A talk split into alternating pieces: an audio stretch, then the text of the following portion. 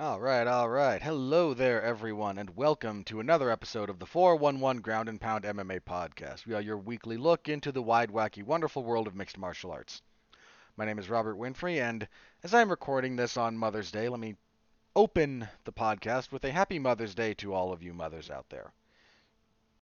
Uh, my mother is fond of saying that she passed through the valley of the shadow of death to bring me into the world. Uh, and just we wouldn't be here without you, literally. So, uh, biological mothers, stepmothers, adoptive mothers, grandmothers, you know, whatever whatever variation you hap- happens to be relevant to you. Uh, thank you. Thank you so very much for everything that you have done for all of us. And thank your mother, by the way, you listener. If your mother's still with us on this side of the veil, please thank your mother. Uh, whoever the mater- the relevant maternal figure is. I mean, if your mother's a terrible person, you were raised by an aunt or a grandmother or whatnot, whoever it happens to be. And then, you know, give some respect to your mother anyway, even if she's a terrible person, for, you know, not murdering you in the womb or something similar. Uh, so I'm not that's a touchy subject these days, and I don't mean to phrase it like I don't mean to phrase it in a way that is incendiary. I just mean to say, uh, we're we're all here because of our mothers, and whether that whether they were the best person to to raise us or not is an entirely is a separate issue. Still an important one, but a separate one too. Thank you for bringing us into world and sharing the miracle of creation with us. So throwing that out there. Uh, thank you to my mother, my aunt, who's essentially raising her grandchild, my grandmother, who is one of the kindest, warmest people I've ever met in my entire life. Uh, and, and, again, I mentioned my my mother as well because my mom's awesome. So, all right, with that little bit out of the way, uh, let's talk. What do we got this evening? Last night was UFC 274. Boy, we got stuff to unpack there, don't we? Ooh, doggies. Uh, with some other stuff over the weekend, I'll touch briefly on that after talking UFC 274. So a brief discussion of boxing because hey, Canelo lost. Uh, I'll talk about that. Uh, and Bellator, I, will laugh at Bell. I'll laugh at Bellator for just a, a moment or two this time. Then we've got a preview UFC on ESPN 36 this coming Saturday rising contender Alexander Rakic and former champion Jan Blachowicz will clash, and we will find out which of them. You know, you might get your next title challenger out of this. Because uh, you've got Glover, and Glover's fighting Jiri some later time this year, assuming that fight even holds together. Your next. I don't know if they want to do Magomed Ankalaev. They could. But I tend to think if somebody looks really good coming out of this fight, they'll get the next shot at the belt. And then Ankalaev will need one more win. That's my sense of things. So we'll get a preview of that whole event and news. Uh, there were some fights that got made, some uh, bouts. Uh, we don't have a full bout order for UFC 276, but we do have most of the car, a lot of the fights. So we'll briefly go over some of that stuff. And Dana White decided to stick his foot firmly into his mouth when talking about the finances of boxing and et cetera, et cetera. So there's some stuff to talk about this week. Uh, and I'm very glad that you are all here for it and allow me to be a companion to you on your combat sports journey. All right, before we get into the show proper, as usual, please like, comment, subscribe, share, star rating, written review, anything and everything you can do to help out the program is always appreciated. I I don't. I say it every week, and I still don't say it enough. Uh, thank you very much for all that you do. It means the world. All right. UFC 274. Before we get into the fights, drama on weigh-in day. Charles Oliveira, your reigning UFC lightweight champion, misses weight.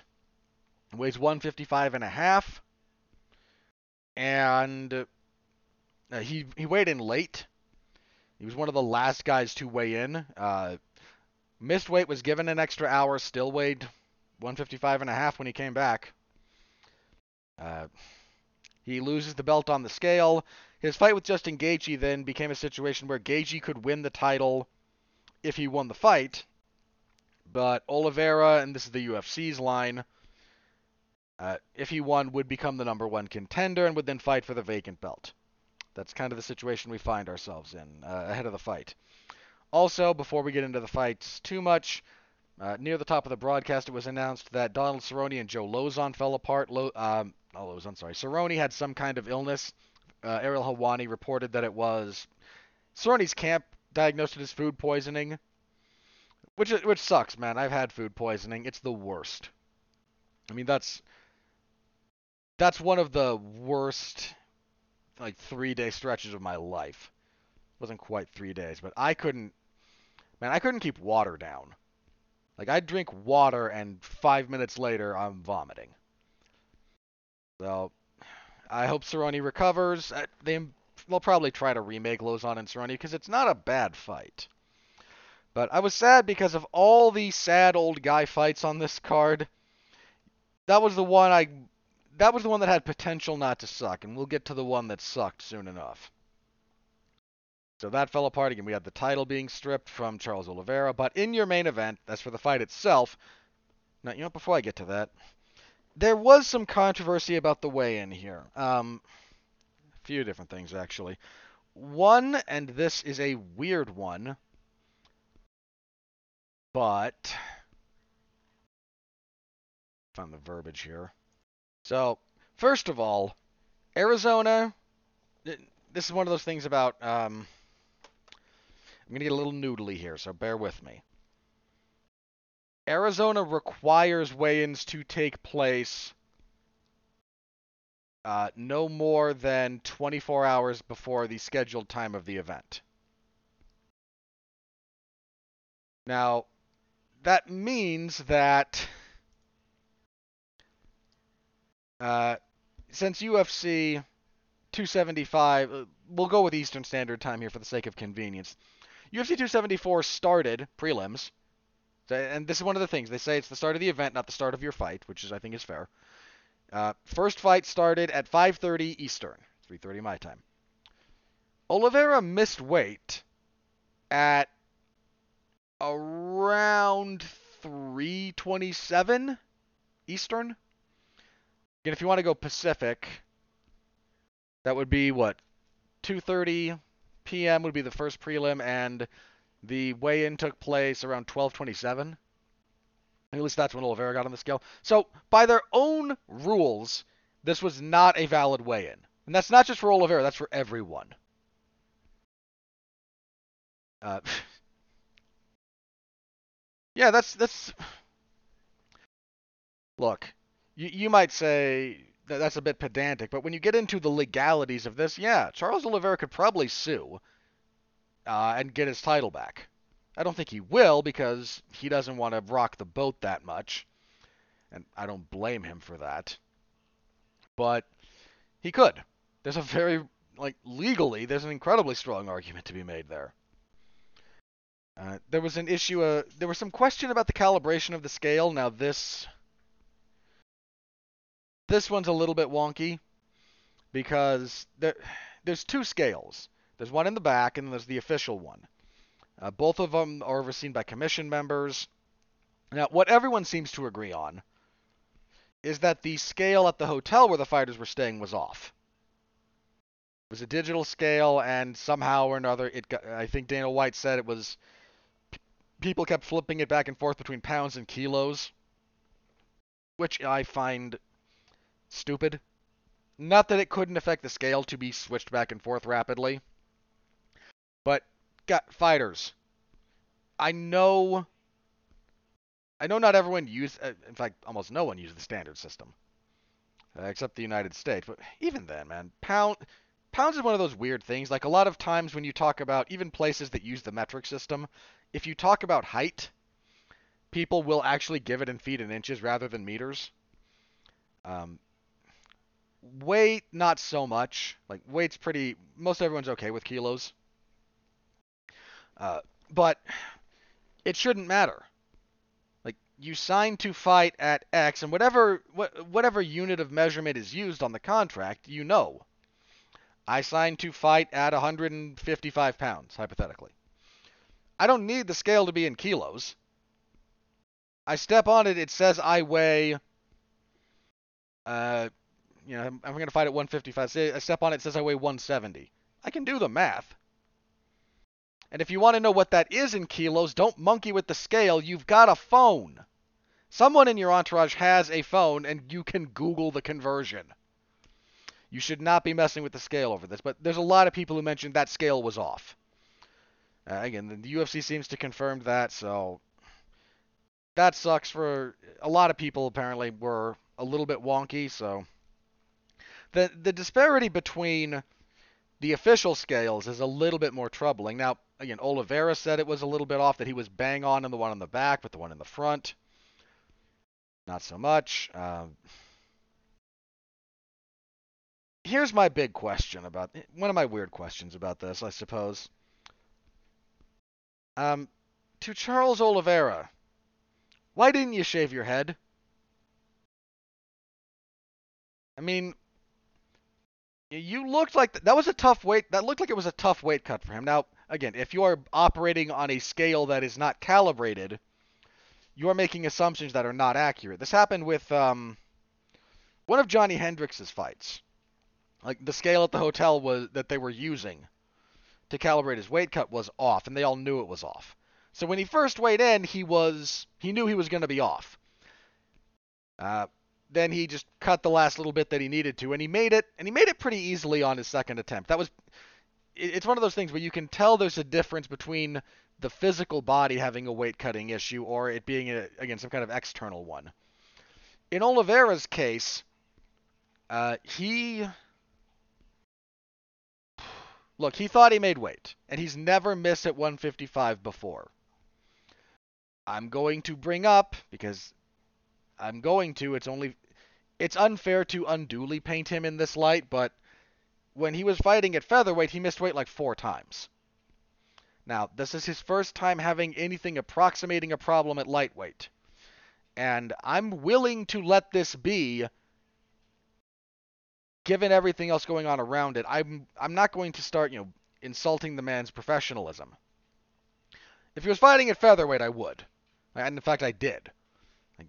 He weighed one. You guys may not remember this. He actually weighed 155 for a featherweight fight at one point. I mean, it was ridiculous. But he's never had a problem here. I'll give him the benefit of the doubt in that there's a lot of craziness around this one. But I'm. You've also got a history of troubles with the scale in a general sense. So, again, I'm not going to paint him as some kind of unprofessional boob. But I am going to keep this in mind. But again, kind of the thing like if you you're half a pound off and dude, your hair ha- shave your head, man. It's hair, it grows back. Even those of us that are balding. I say this as someone who is suffering from Could I be a jerk about this? I could. I think I will. As someone suffering from alopecia, the rest of your hair still grows back. Uh, lest that be taken out of context, for those of you who don't know, alopecia just means baldness, is the losing of one's hair. And there's primarily three kinds. There's, was it androgenic, gynogenic, and then universalis. Um, androgenic is male pattern baldness. I believe it's gynogenic, which is the way that most women lose their hair, which is kind of generally all over the scalp, rather than when men lose their hair, it's in the pattern, hence male pattern baldness. Universalis is the nasty one because that's all the hair all over your body. And your eyebrows and eyelashes actually serve an important biological function, so when you lose them, that really sucks. Uh, but, dude, if you're only half a pound over, shave your head. I know you're not a. He doesn't have a lot of hair, but that might be enough to get you where you need to be. Uh, just throwing that out there, man. Uh, you may be, even if that scale's, look, if you shaved your head and that thing still read you the same, then you, that, you could kind of prove at that point that something's wonky. Now all we have is your say so, more or less. Uh, I, am gonna say, I, I've said this as well for a while. I don't know why we're still using mechanical scales. These should be digital. They're they're more accurate. They're they're easier to zero out and to recalibrate. We should be using digital scales. There's there's not really a good reason we don't. That's not just for look because Arizona did it with a. I've, this was true of Arizona. This was true of when the UFC goes to Abu Dhabi. I think they do the mechanical scale. Like there's different places that do it that way. All of you, all of you various commissions or sanctioning bodies, stop. Use digital scales, and let's end some of the ch- chicanery going on here. Yeah. So, anyway, Oliveira becomes the first UFC champion to lose his title on the scale. First time. All other instances of a fighter in a championship fight missing weight were either the challenger or one half of a fight for a vacant belt. Uh, as for the fight itself, it was about uh, Charles Oliveira wins. He submits Justin Gaethje with a rear naked choke, 322 of the first. This was about as good a three-minute fight as you'll find. I mean, these two went after it. Gaethje landed a couple of really hard calf kicks right away. Those seemed like they were going to be a problem, and then Oliveira got a better read on the timing of them and whatnot. Uh, Gaethje drops Oliveira twice. I think he was only officially credited with one, but that was two knockdowns there. Uh, Oliveira pulled guard at one point, but ultimately Oliveira cracks Gaethje with a right hand as they're kind of disengaging from the pocket. Jumps on his back. Gaethje fights off the first attempt at the choke. Oliveira reattacks, gets it. Uh, Gaethje taps right before he goes to sleep. Uh, Charles Oliveira, despite no longer being the champion, pretty clearly the best lightweight in the world at the moment. Doesn't mean he's unbeatable. Uh, but, again, the, I've gone over this in the past. The best don't always win. Uh, because best doesn't mean perfect. Uh, in fact, I mean, look, Oliveira might lose his next fight, kind of depending on who he has to fight. Uh, in at least one case, I wouldn't be surprised. But that's the best lightweight on the planet. uh, and it it's a real shame we never got him versus Khabib. Weird, but Charles Oliveira versus Khabib Nurmagomedov is a fight none of us considered all that seriously until it was no longer available, and suddenly we all realized, boy, that would have been great, right? the whole time Khabib was on the come up, Oliveira was kind of building. Uh, he was kind of rebuilding himself at lightweight, and he's building a winning streak. But a lot of it's over, you know, lower tiered guys. But he's dominating them, and he's again, he's moving up through the ranks. And then after Khabib retires, is right about the time we all realize, oh, Oliveira's kind of figured himself out. Oliveira's kind of really good.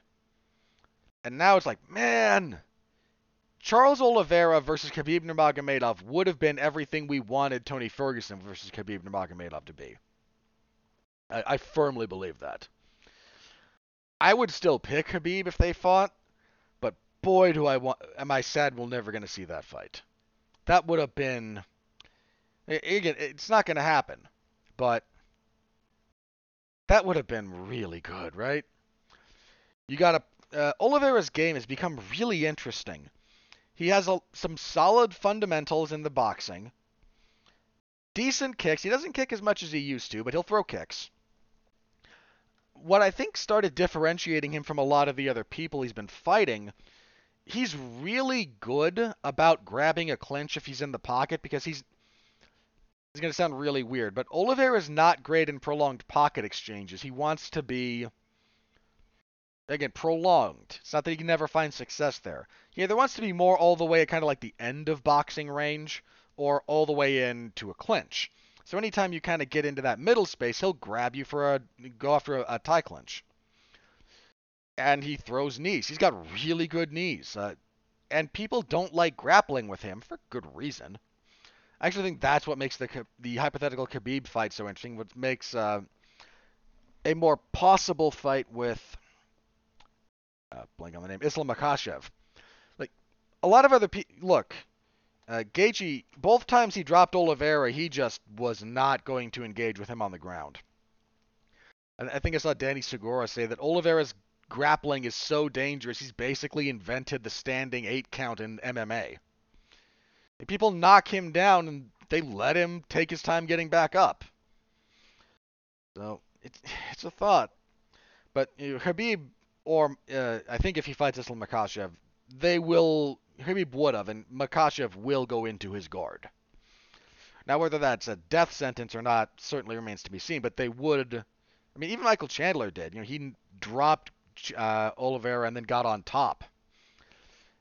And you know, he had to deal with a little bit of Oliveira's guard, Oliveira's guard play, but he was willing to go to work from there. I mean, Paul, not Paul Craig, sorry, Paul Felder.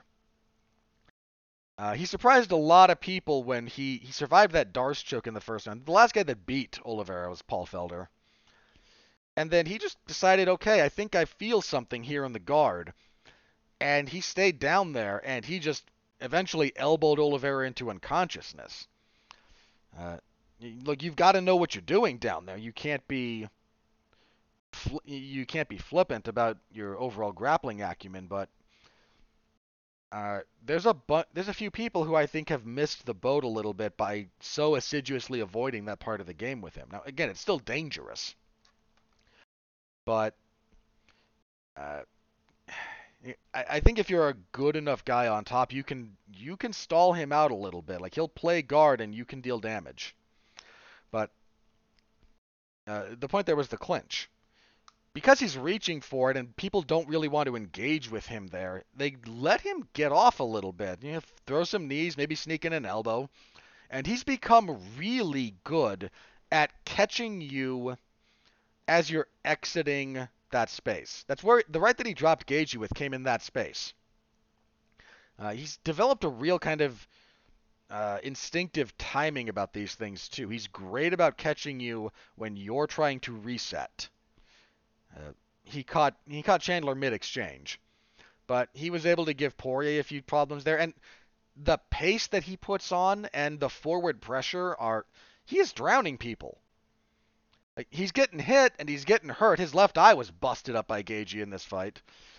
But what he's doing is forcing you to fight him on the feet where he's good. You can hurt him, but he's good. And you're so assiduously avoiding a fundamental portion of the mixed martial arts game that you're you're exposed more to some of his plan to some of his striking. And anytime he does hurt you, or get you a little bit out of position, he is a nightmare in the grappling department. Uh, and he is breaking guys down.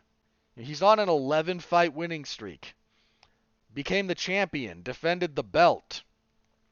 And he's finishing people quickly. I mean, he stopped Michael Chandler in the second round. He stopped Dustin Poirier in the third, I think. Is it the third? Gonna get. I think it was the third. Yeah. Here he chokes out Gaethje in the first round. Now, needs to be said, because the Khabib comparison comes up, it took Khabib into the second. True. It did. Khabib also took a lot less damage from Gaethje than Oliveira did. So there's there's a bit of a trade-off there. I mean, that said, yeah, he, he did it in three minutes. Uh, really, again, for a three minute fight, pretty darn good. Uh, sucks for Gaethje, but this, I'm not going to say this was his last gasp at the belt, but you lose twice. It's a harder road back for another shot. Not impossible, but it's hard. Uh, Oliveira is still is still going. You know, I'm the champion. You're not the champion. Look, the, the UFC championship is a very concrete thing in some ways. It is the title the UFC bestows on whoever was the best fighter on that particular night and who they choose to recognize as their champion. And that's not you. Sorry. The UFC could if they wanted to. There's nothing stopping them. I mean, that was one of the funny things about the aftermath was Dana going, you know, we've got rules. He'll fight for the vacant belt. You were willing to hand Al Iaquinta the title if you beat Khabib in that fight. And Iaquinta did the same thing. He weighed like 155, I think, or 155 and a half. He he did not make championship weight, and you're saying, yeah, we'll recognize him as champion anyway. because the UFC can do whatever they want. These are their titles; they are not beholden to anyone. So the UFC could just say, "No, you're the." They could hand him the belt back. They're not going to, uh, for any number of reasons, but they could. Uh, is Charles Oliveira the best lightweight in the world? I already said I think so. Yeah, I think he is. Um, I don't know who he fights for the vacant belt. There's a few different options here. Uh, you're almost spoiled for choice, but a few of them are a little bit wonkier. Uh, you've got Islam Makhachev, which is the fight I would be most interested in personally. But for some reason, the UFC is still pissy at Makhachev, or at least Dana is. Dana at the post-fight presser going, I still think, you know, Islam Makhachev versus Beneil Dariush makes a lot of sense. Just get out of here with that crap.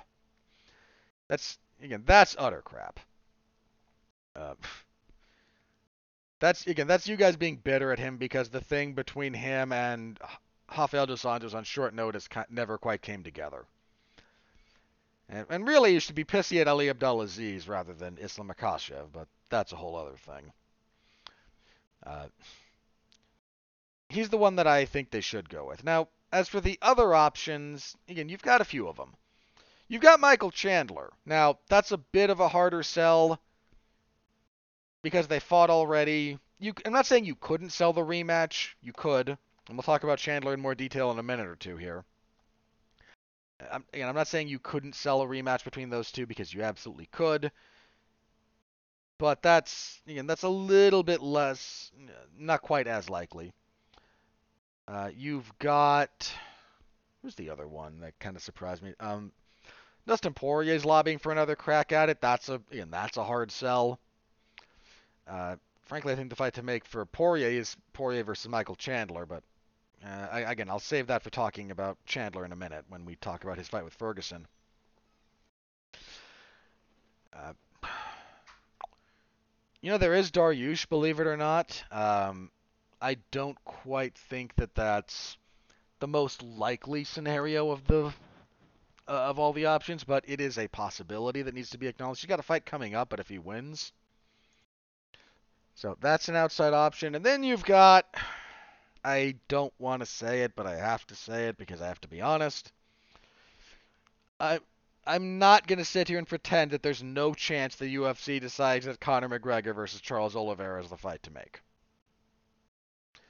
I don't want to see it. I find it the least compelling option. Uh, I mean, Oliveira would win that fight. Uh, I'm sure Conor would hit him once or twice. He might even drop him. But at this point, Oliver. How did I hear this put? I think I heard Luke Thomas put it like this. Or it's something akin to this. It is. It's not impossible to to hurt Charles Oliveira. But at the moment, it does seem almost impossible to hurt him enough to stop him. He, he will not be deterred. I don't know what he figured out about himself or how he figured it out, but he is operating at the very best he could be operating at. Uh, I think he would. I think he would absolutely smoke Conor. And I have no interest in that. And Conor seems to be a bit more interested in fighting at 170 rather than coming down to 155 again. That's up in the air. and We don't even really have a solid timetable for Conor's return, but I'm I'm just not going to pretend that that's not a thing. It's not a thing I want to see, but it would be disingenuous of me to to sit here and pretend that that's not a possibility. I don't even think it's a very likely possibility given the the lay of the land, but I'm also again I'm not going to pretend that the chance of it happening is zero because it's not zero. Um, I don't know what Gaethje does next. Uh, I mean, there's fights you could make for him at lightweight. Uh, there's plenty of lightweights. You know, got plenty of bodies. You know, him versus Dariush is not the worst thing in the world. Uh, they remade the UFC. They remade um, Rafael dos Anjos and Rafael Fiziev. He could fight the winner of that. Uh, I mean, him and RDA sounds like a good time either way. I mean, good time for me. So there's, it's not that there's no options, but you lose twice in your title fights. I, I think some of the limitations of Gaethje's overall game are starting to show themselves a little bit, and I don't think it's a fixable issue at this point. I might be wrong about that, but that's that's kind of my read on it. Man, Trevor Trevor Wittman had a rough night last night, believe it or not. Doesn't happen often to him, but uh, I'll say more about like I don't think they had a bad game plan for Oliveira. I think Oliveira forced to fight this way. Look, there were issues of execution for Gaethje. He was over swinging pretty early. Uh, he threw himself off balance at least once, and anytime somebody's doing that, it's not a good sign. But I mean, it's not like he didn't have success. Uh, just Oliveira's really good about forcing you to fight the way he wants you to fight. And it's going to take somebody special putting forth a serious effort to overcome that. So, I hope we get Oliveira and Islam Makhachev. I think that's the most. Here's why I think that fight's interesting. Let me uh, let me do the old statistics thing here. Uh, because Islam Makhachev has a couple of truly crazy stats. But if we look first at Oliveira, uh, Oliveira tends to land three and a half strikes a minute. Now, interesting thing about Oliveira's statistics is they stretch back over a long period of time. I mean, his Charles Oliveira debuted in the UFC. Uh, how long ago was it? Uh, like earlier than 10. No, it was 10. In 2010, he beats Darren Elkins via armbar. So we've got 12 years worth of data on this guy. I imagine if you limited that, if we took a different subset of his uh, career, like if you looked at his last five fights, that would be what? Nik Lentz, Jared Gordon. Uh, so let's go five. So Gaethje, Poirier, Chandler, Ferguson, and Lee. I think if you looked at his most recent fights, uh, that would be higher. His strikes landed per minute would be higher than three and a half, which is high already. But Islam Makhachev has the craziest statistic I think I've ever seen. I've mentioned this before. Uh, if you look at his strikes absorbed per minute, it's 0.8. 0.8. You're not even hitting this guy once a minute. I mean, Bobby Green hit him nine times in their fight. That ended in the first round. Um, maybe a better one. Oh, yeah, here. Thiago Moises. That fight went into the fourth round. Thiago Moises over four rounds. So, again, into the fourth. 238 of the fourth. So, 17 minutes. Landed 13 strikes. I. Charles Oliveira will put that stat to the test in a very real way. Uh, because that's either going to change drastically given how Oliveira fights, or it's not, and that makes Islam Makhachev maybe the scariest guy you could fight in that division. I mean, if someone who fights like Charles Oliveira can't meaningfully land offense on Islam Makhachev at a greater, at a higher rate than that, then maybe nobody can. That's the fight I'm most interested in seeing. Uh, hopefully they make it. Again, that would be for the vacant title. Pretty good three minute fight, and we needed it after the co main event. Because, oh boy.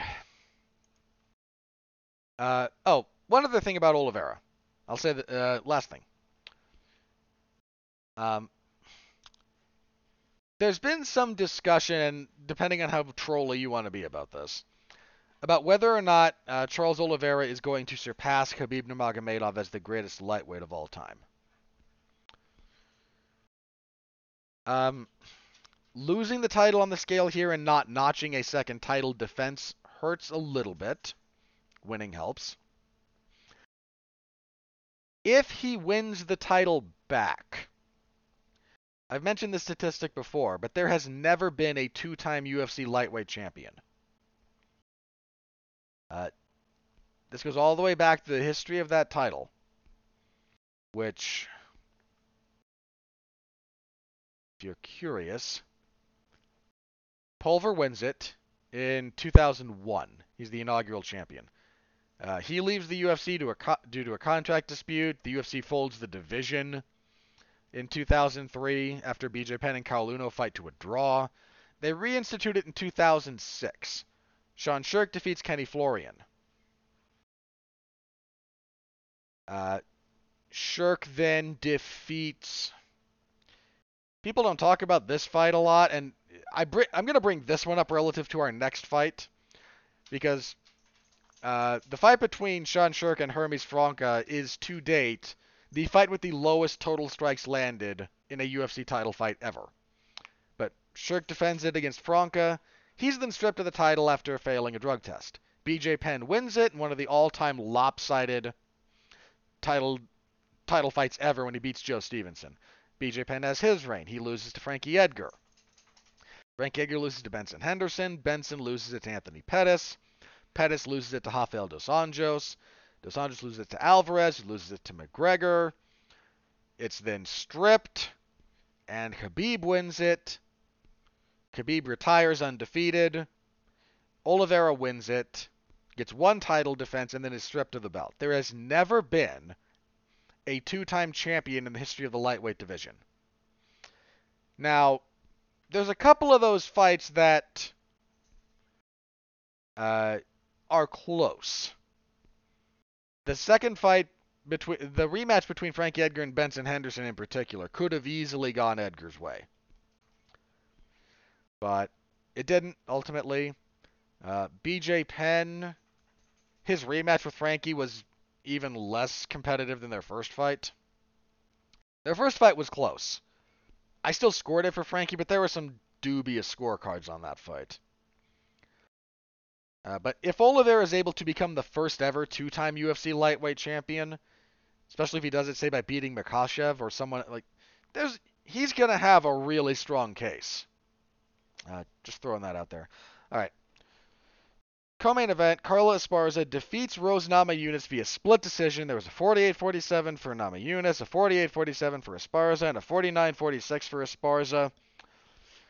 Carla Esparza becomes the she has the longest time period between winning uh, between being a champion like in UFC history because she was the inaugural fly, uh, strawweight champion then got beat to crap by Joanna Jędrzejczyk.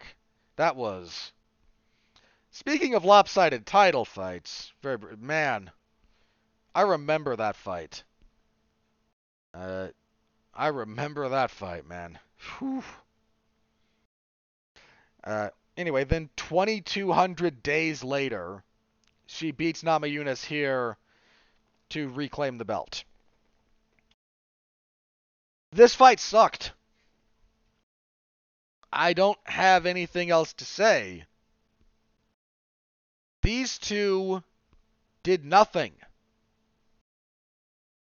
Uh, there was a lot of circling fair bit of fainting. Most of the strikes both of them threw were missing by like six inches. I mean, these guys, they did not really come close to landing anything. Esparza barely got a couple of takedowns that led to let she had less than she had like some stupidly low att- number of control time. Uh, yeah, let me let me bring up the official. Yeah, she was credited with a total of 22 seconds of control time over five rounds. Uh, she was only two of 11 on her takedown attempts. Zero. Uh, I mean, look, these two total landed 68 strikes. 68 strikes over five rounds. 38 for Namajunas and 30 for Esparza. That's total. That's not significant. That's total. Uh, I mean, we do the do the per round thing. Round one, Rose Namajunas lands four of 19. Carlos Esparza lands four of 19. Look, if that first round isn't a 10-10, then there is no such thing. They land the same number of strikes. I would argue they had the same amount of impact.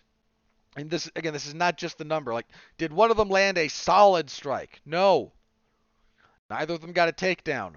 Neither of them had any sort of meaningful cage control time. Neither of them was even demonstrably the aggressive party. Round two.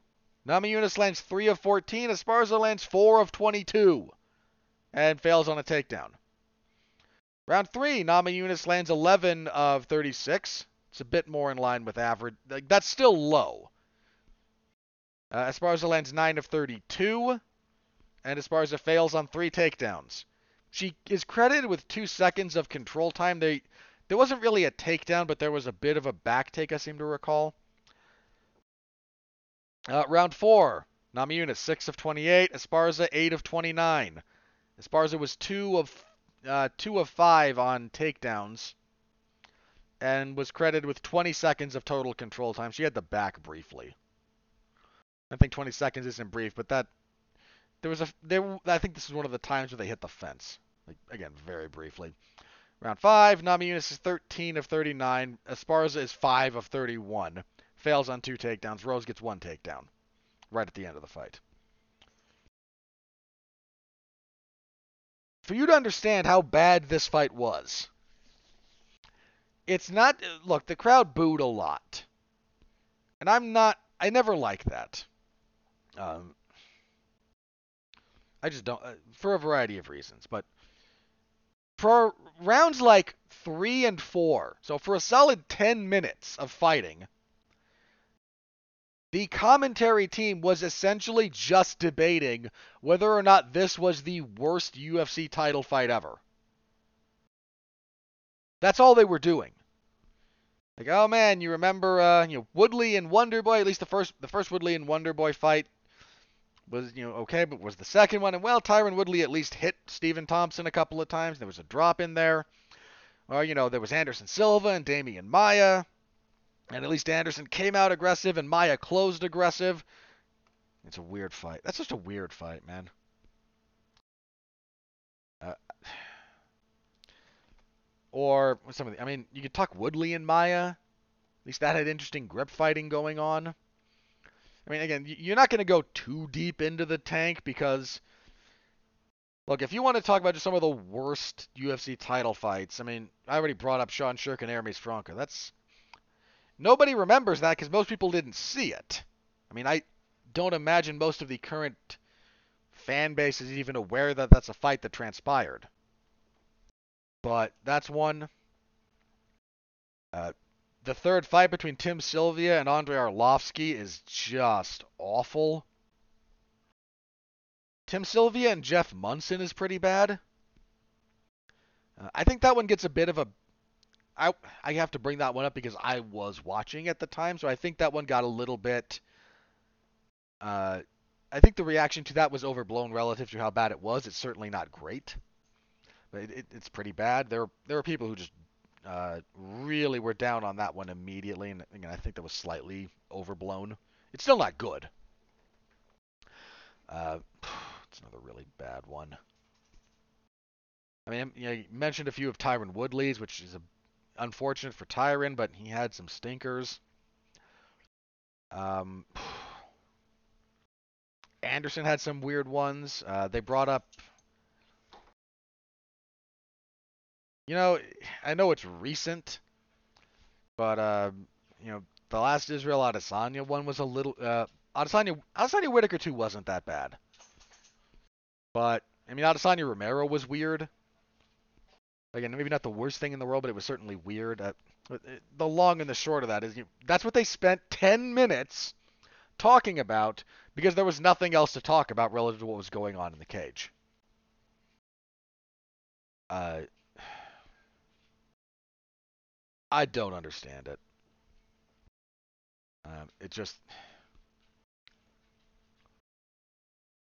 I I'm not entirely. This is one of those fights that I might have to rewatch to try and figure out what the heck happened. Because I don't understand. Some of this I understand. Right, I understand Rose not wanting to be overly aggressive and get double legged. I understand that. I understand Esparza not wanting to spend any time in middle distance where she can be hit and is too far out to shoot and is too far out to really land punches of her own. So and you just wound up with this weird feedback loop. Uh, I think Rose's footwork was a big contributor to this in a negative way, and I've I've noticed this about her in the past. Uh, you can see this when she fights Jessica Andrade both times. She's very good about changing angles, which is, which is a good skill to have.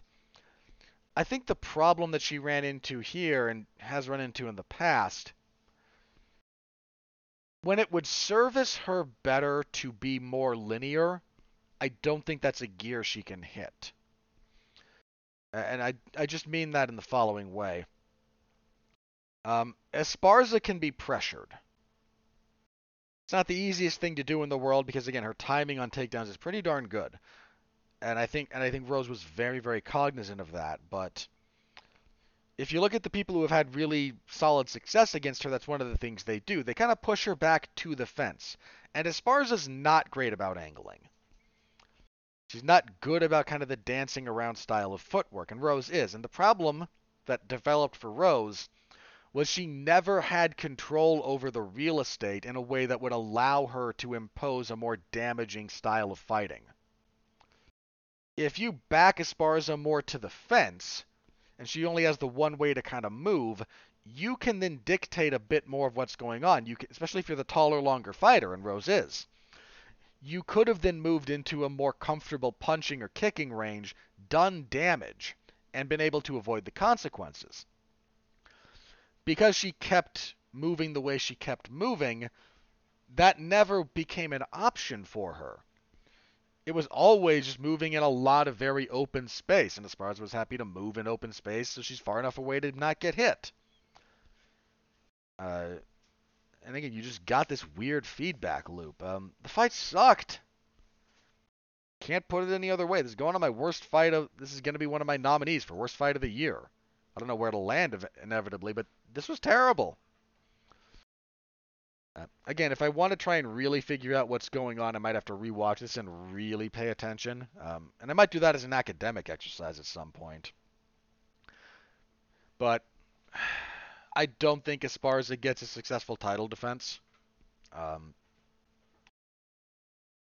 she's probably going to have to fight the winner. This is the UFC's talking point. Now, this is pursuant to a few other things, but they're looking to do her versus the winner of Joanna Jędrzejczyk and Zhang Weili. They're having that rematch. I don't especially care for Esparza's chances against either of those women. Uh, Joanna, again, if you didn't watch Joanna when she just massacred Esparza to win the belt the first time, uh, that was something. That was something else, man. Uh, and I think she'd probably do something similar in a rematch. And I think Zhang's probably too strong physically for Esparza. Uh, I, I would not favor her against either of those ladies. Not to say she couldn't win. You know, Joanna's been through wars at this point and is not the same. Uh, she's not in the same position that she was when they first fought. And Zhang's never really had to fight a strong wrestler, so we're not quite sure how that would play out. But I would favor either of them to beat Esparza. Uh, it's, but yeah, there were people online going, yeah, "Can we just vacate the title? That fight was so bad." Yeah, uh, about the scoring, um, Rose had a weird thing that she said after the after the fight. Uh, I mean, one thing she kind of lashed out might be the wrong expression, but she pushed back. You're saying that what I have to fight, uh, you know, blood and guts every time. You know, I'm not allowed to have a tactical fight. I have to fight in a way that messes up my face every time, and she's got a point there. Like, no, she, and to anyone saying that, you know, look, if, if you choose to fight this way, uh, you know, there's perils and pitfalls with that. But she's entirely correct when she says, you know, I don't have to. I if I choose to fight a more strategic fight, then I can. You know, I don't owe anyone a blood and guts war. It, you know, that's very true. The other thing, the other kind of soundbite that came out of this was that she said, you know, I deserve to win that fight. I stuck to the strategy. Well, half of that is true. You sure stuck to the strategy. But uh that doesn't mean you do not deserve to win a fight because you did something, uh, because you stuck to a strategy. I mean, you can say that sticking to a, in a broader sense, sticking to a strategy, if it's a good strategy, will result in success more often than not. But if you stick to a strategy and it's a losing strategy, you do not get bonus points for sticking to the strategy. Like just because you you stuck to a predetermined tactical decision does not mean you are entitled to success. Just a weird, and I I don't think she's trying to connect them in that way, but it's a soundbite, so that's kind of what comes across. Uh, again, just about the scoring. The only thing I don't think you could score this is 50-45 either way. I think Namajunas clearly had the fifth, and Esparza had the fourth. I think those are the only somewhat clear rounds. I scored the first round at 10. I think I scored this a draw when it was all said and done because I gave the first round at 10-10. You could argue the first three. Not sure I'd agree with you on everyone, but you could make that argument. Uh, yeah, neither commentary said this is one of the things commentary said, and I agree with them on this one. If you fight like this, you surrender all right to be annoyed at the decision. And I think that's true. When you choose to fight this kind of fight, you you're you're trying to hang your hat on I should win on the this the dumbest minutia of the judging criteria and frequently it's informed by your very warped perspective because you're the one of the ones in the cage. I mean, there are people who were throwing flack at the notion that Trevor Wittman said she was up four rounds at one point. I mean, you uh, look. One, he might just be doing positive affirmations to Rose, who might respond better to being told positive things like that. Cor- you know, cornering someone is a lot about psychology rather than honesty. Some people react better to honesty, some people don't. Who knows? But if he had like if you told me you had Rose winning four rounds to one, I like, what am I gonna do? If I told you that was my scorecard, what are you gonna do? You say I'm crazy? You really want to argue this? You really want to argue this any individual round? I tell you, I give you Carla the I'll give Carla the fourth. I give Rose every other round. What are you gonna hang your hat on if you want to tell me I'm wrong? You might disagree, but there is no empirical reality under the under the accepted scoring criteria to say I'm wrong. So no, I don't think Trevor Wittman was wrong to score it that way, assuming he's even being honest about what he was seeing, because he's trying to help his fighter. Uh, I don't know who came up with the strategy for Rose. I imagine it was more Pat Barry uh, than Trevor Wittman. Just a hunch. Um, they were giving, and I think Dean Thomas mentioned this at one point. Uh, there was some conflicting advice going on in that corner. Not hugely conflicting, not like arguing with each other, but you had Pat Barry saying you're doing great, stick to the strategy. And you had Trevor Wittman at various points going, You did good. You've got her timing. She's not a threat to you. Now we can open up. Now we can apply the pressure. I mean, going into the fifth round, he's like, Okay, time to have fun. You're the best fifth round fighter in the sport. Time to show it. Uh, so I, I a little bit of disconnect there. Um, again, I don't know what Joanna just savaged Carla Esparza on uh, Instagram or what have you afterwards.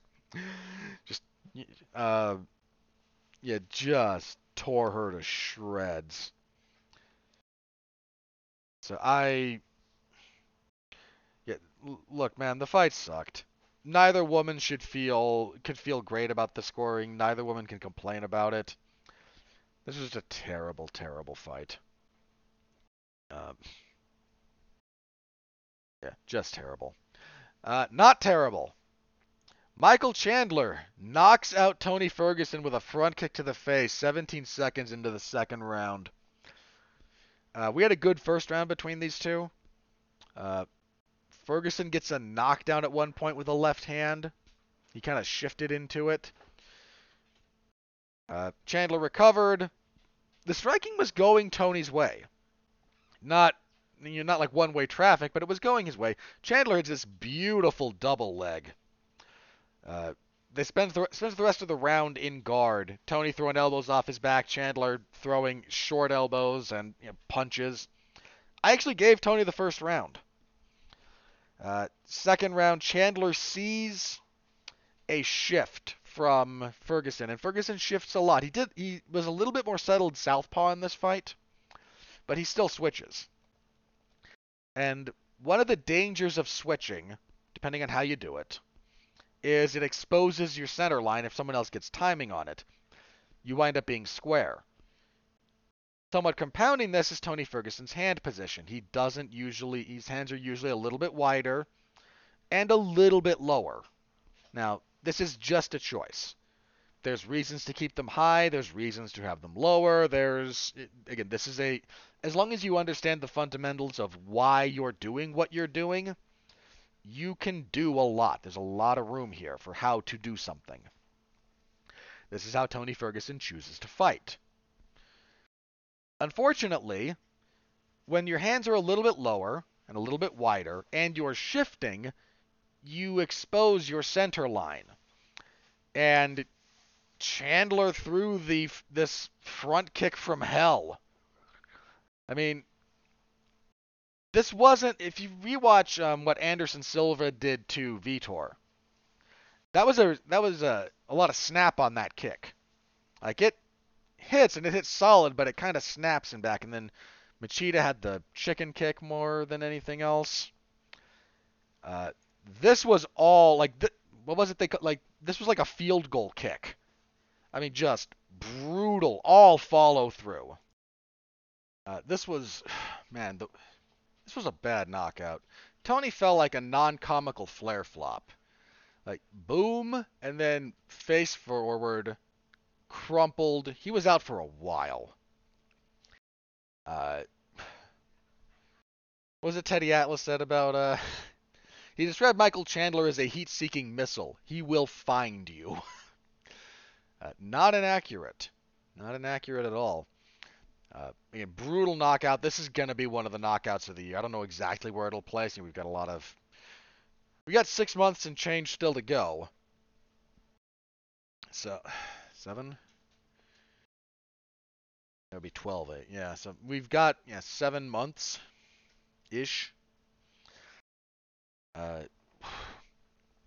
you're going to have to do something special to beat this, though.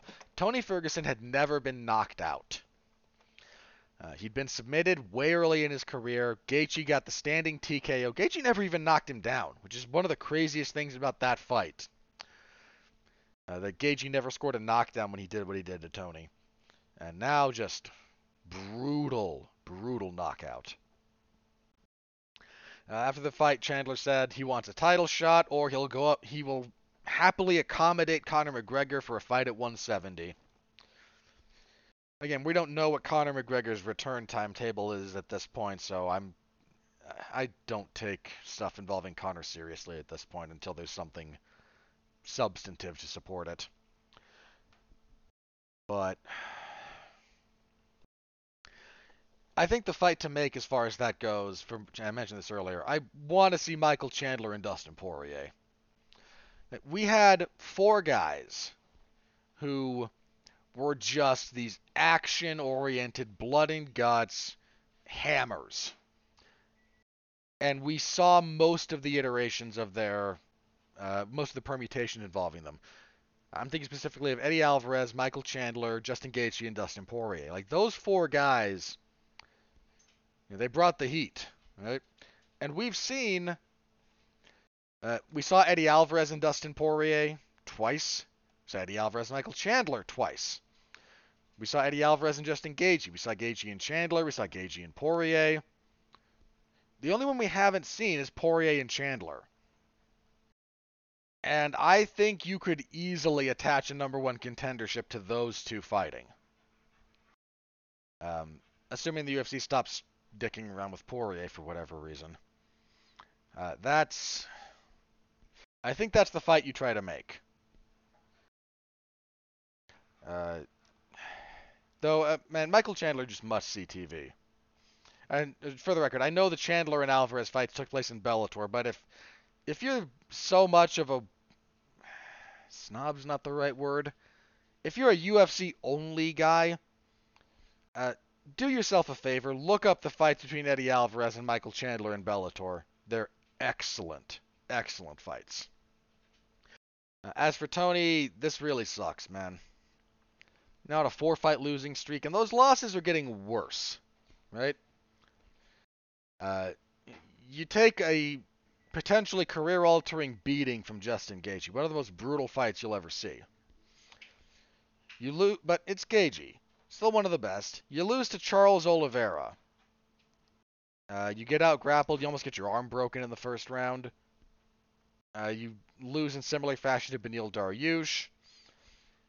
Now you get knocked out. Now, again, none of these are bad fighters. In fact, he's only losing to guys who are easily top 10, if not top 7 in the world. Certainly in the UFC. Again, Gaethje, Oliveira,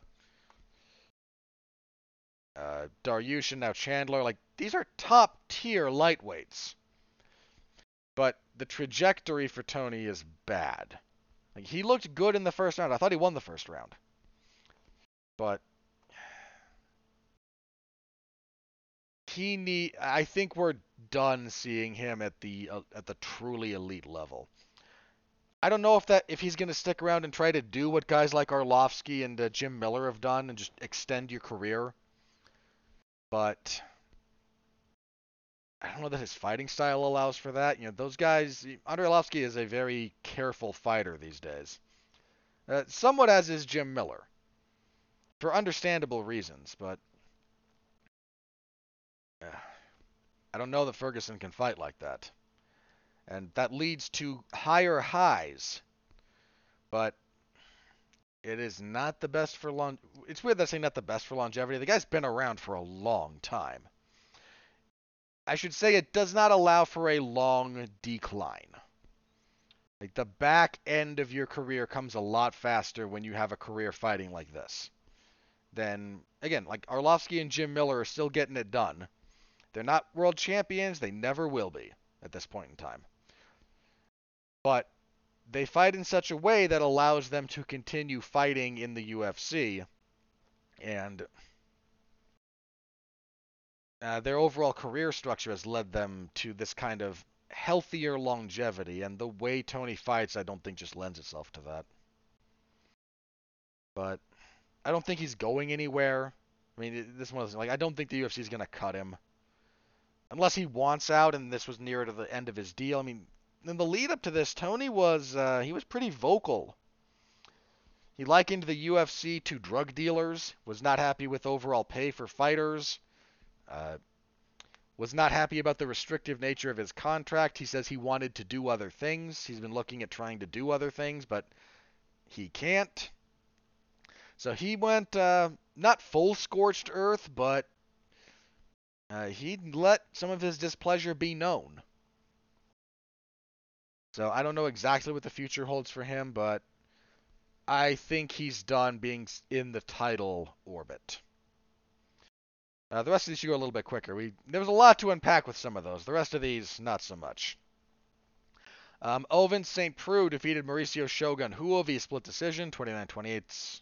Again, two for OSP, one for Hua. This fight sucked. My brother, my youngest brother, uh, who I occasionally, who watches him, he's a fan of MMA. Uh, not a hardcore fan, but more than the purest of casuals. He was leaving after this fight ended, and we kind of commiserated briefly about how much this fight sucked, and it did. Um, this is a terrible fight. Uh, I again, I don't approve of the booing that this fight got because I don't generally like fights being booed. Boo a decision if you disagree. Boo after the fact. But I'm just not the biggest fan of booing during a fight. Uh, and, you know, let me say this. It would not surprise me if some 80% of the current M- UFC fan base, I mean, maybe even MMA in general, but certainly UFC's fan base, does not even know who Shogun is. You are like two generations of fans removed from Shogun as UFC champion, and you are at least three, if not more, removed from his epic, epic run through the Pride uh, Grand Prix in 2005. Like, again, if we go back to that 2005 Grand Prix, I'll you, three generations of fighters have fallen out since then, of fans. Uh, 2005 was, I believe, the year of the Ultimate Fighter. So Shogun has his best year around this time that the tough guys show up. Fans. So he's got that generation, the Brock generation, and the Conor generation, which is kind of on its way out right now. But again, you're you, whoever the current generation of fans is, whether you want to call that the Conor Ron, the Conor Rousey crowd. In fact, most of the Rousey crowd's gone. A lot of people who came in with Ronda are not around anymore. Not all of them, but a lot. You might even we might even be in a fourth generation. I don't know what you'd call it. Do you just call it the ESPN era? Maybe you could. But the the point is, like you're dealing with a whole generation of fans, as we chronicle generations of fandom, who have no idea who Shogun is, who never saw him as champion, uh, much less saw what he did in Pride. And those of us who have been around long enough, yeah, like Shogun's freaking royalty. But if you came in, if you became an MMA fan with Conor or Ronda or even Brock, not quite as much Brock Shogun was still kind of relevant depending on when you were around that time period. But like you just never saw what this guy was capable of. You don't understand why he's royalty.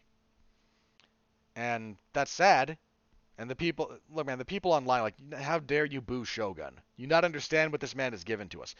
Guys, no, they don't. They just don't. Uh, most of the fan, most of the contemporary fans didn't even see his first fight with Dan Henderson, which is the stuff of legend. Did not see his fights in Pride.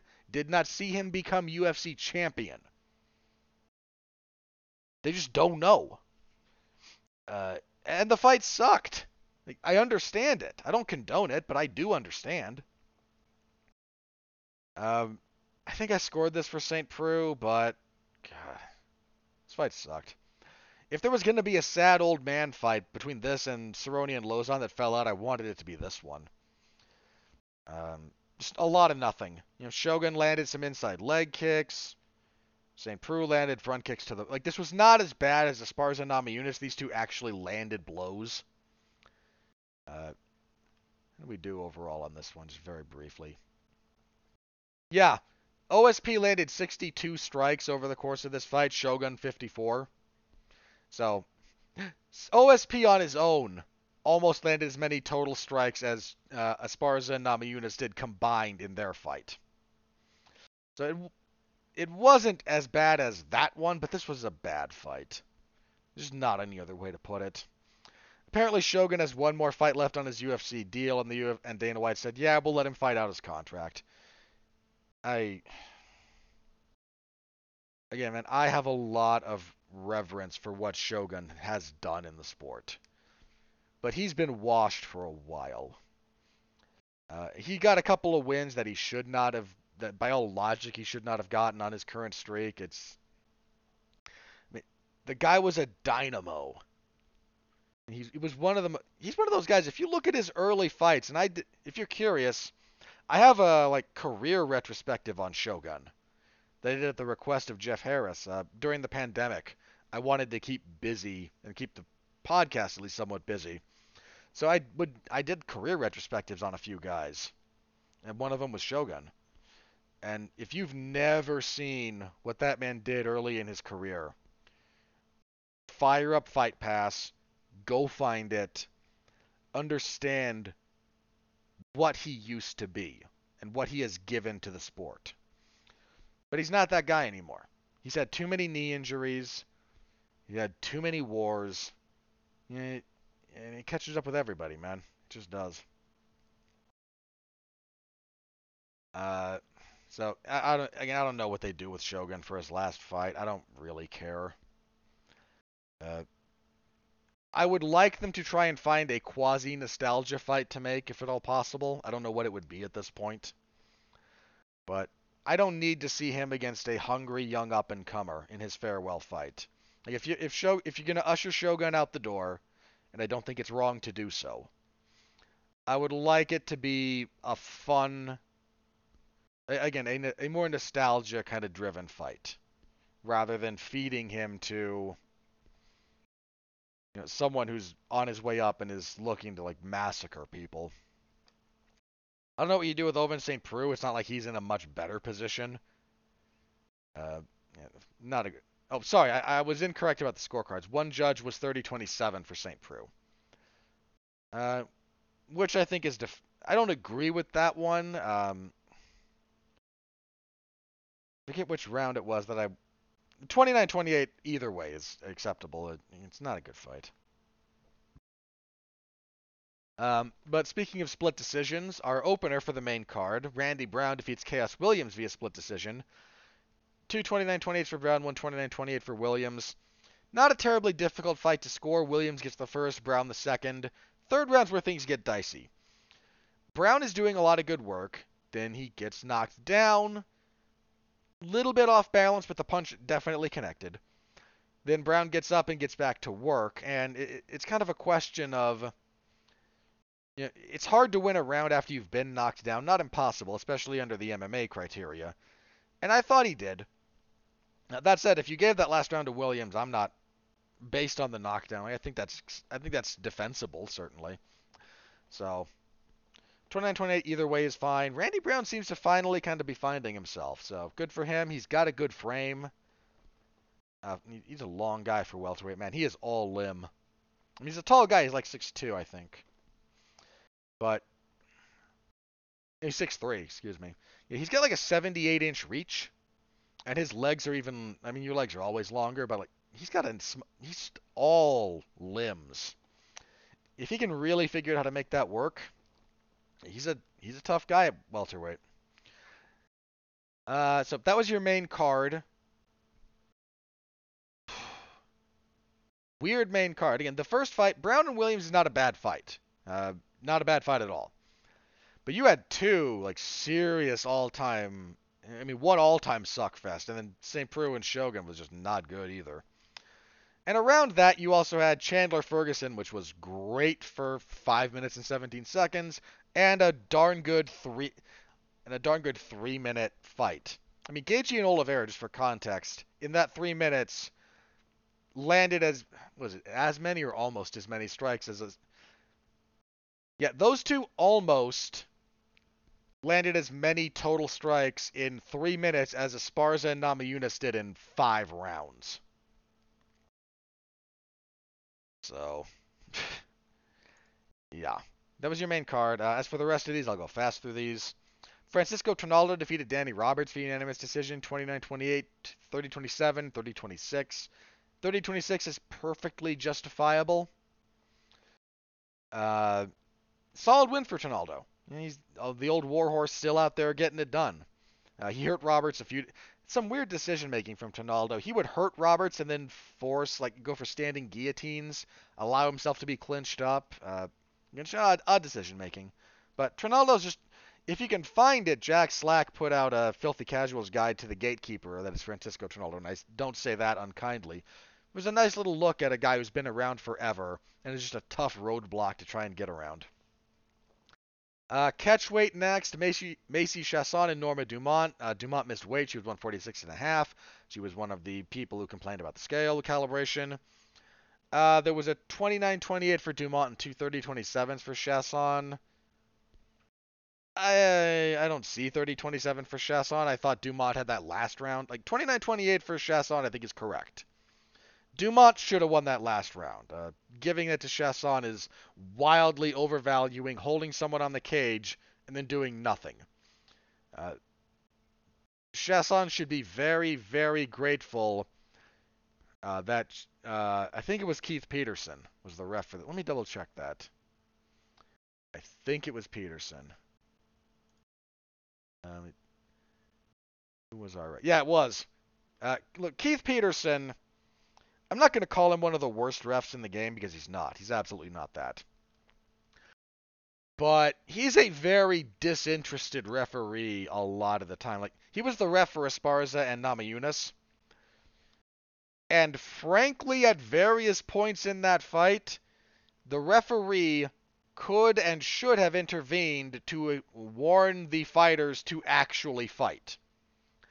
And he let Chiasson get away with so much wall install here. Like Chiasson should just be thanking her lucky stars that it was Keith Peterson and not Marc Goddard or Herb Dean who would have separated them and again might have changed things, but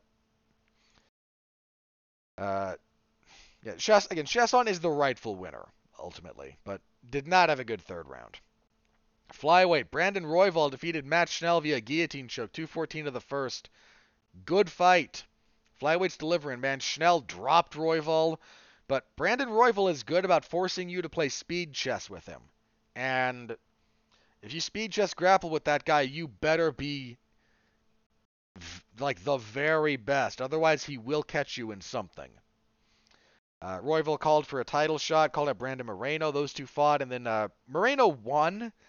But uh, what facilitated that was it's not that Brandon Moreno was losing, but they were going back and forth, and then uh, shoulder like popped out, and he's lost the ability to really fight because of it. Got a late TKO in the first round, I think, for Moreno. Would love a rematch. Um, Royval's a legitimate contender at flyweight. Heavyweights. Blagoy Ivanov defeated Marcos Rogerio de Lima via unanimous decision, 28 28 across the board. This fight sucked. Uh, I scored it for Ivanov. It's not a good fight. Um, a lot of de Lima's good for about two minutes. Then everything kind of falls apart. Um, yeah, typical low-end heavyweight fare. Rest of the prelims. Andre Fialho defeated Cameron Van Camp via knockout. Beautiful left hook. Uh, 235 of the first. Van Camp comes in, throws a left hook and a right uppercut, but if you don't have a good read on a pu- on your uppercut, you're open for a counter. Fialho's left hook is good, a very good punch anyway. Slept him. Uh, women's flyweight, Tracy Cortez defeated Melissa Gatto via unanimous decision, 20 and 28 across the boards. Fair play. Not a bad fight. Uh, CJ Vergara defeated Clinton Rodriguez via split decision, 29-28. So two for Vergara, one for Rodriguez. Fun little fight. Uh, not great, but uh, better than average. Uh, let's see. Lup, uh, Lupita Godinez defeated Ariane Carnelossi via unanimous decision. Uh, 130-27, 230-26. No issue with the 10-8 for Godinez. There's an argument for 30-25. Like you could give Godinez a 10-8 second and third. Uh, I think I gave her a 10-8 third. But the, the argument's there. Uh, needs to be acknowledged. 30-27, actually, I, I take umbrage with. Like, that third round should have been a 10-8. Uh, not giving her one there seems wrong.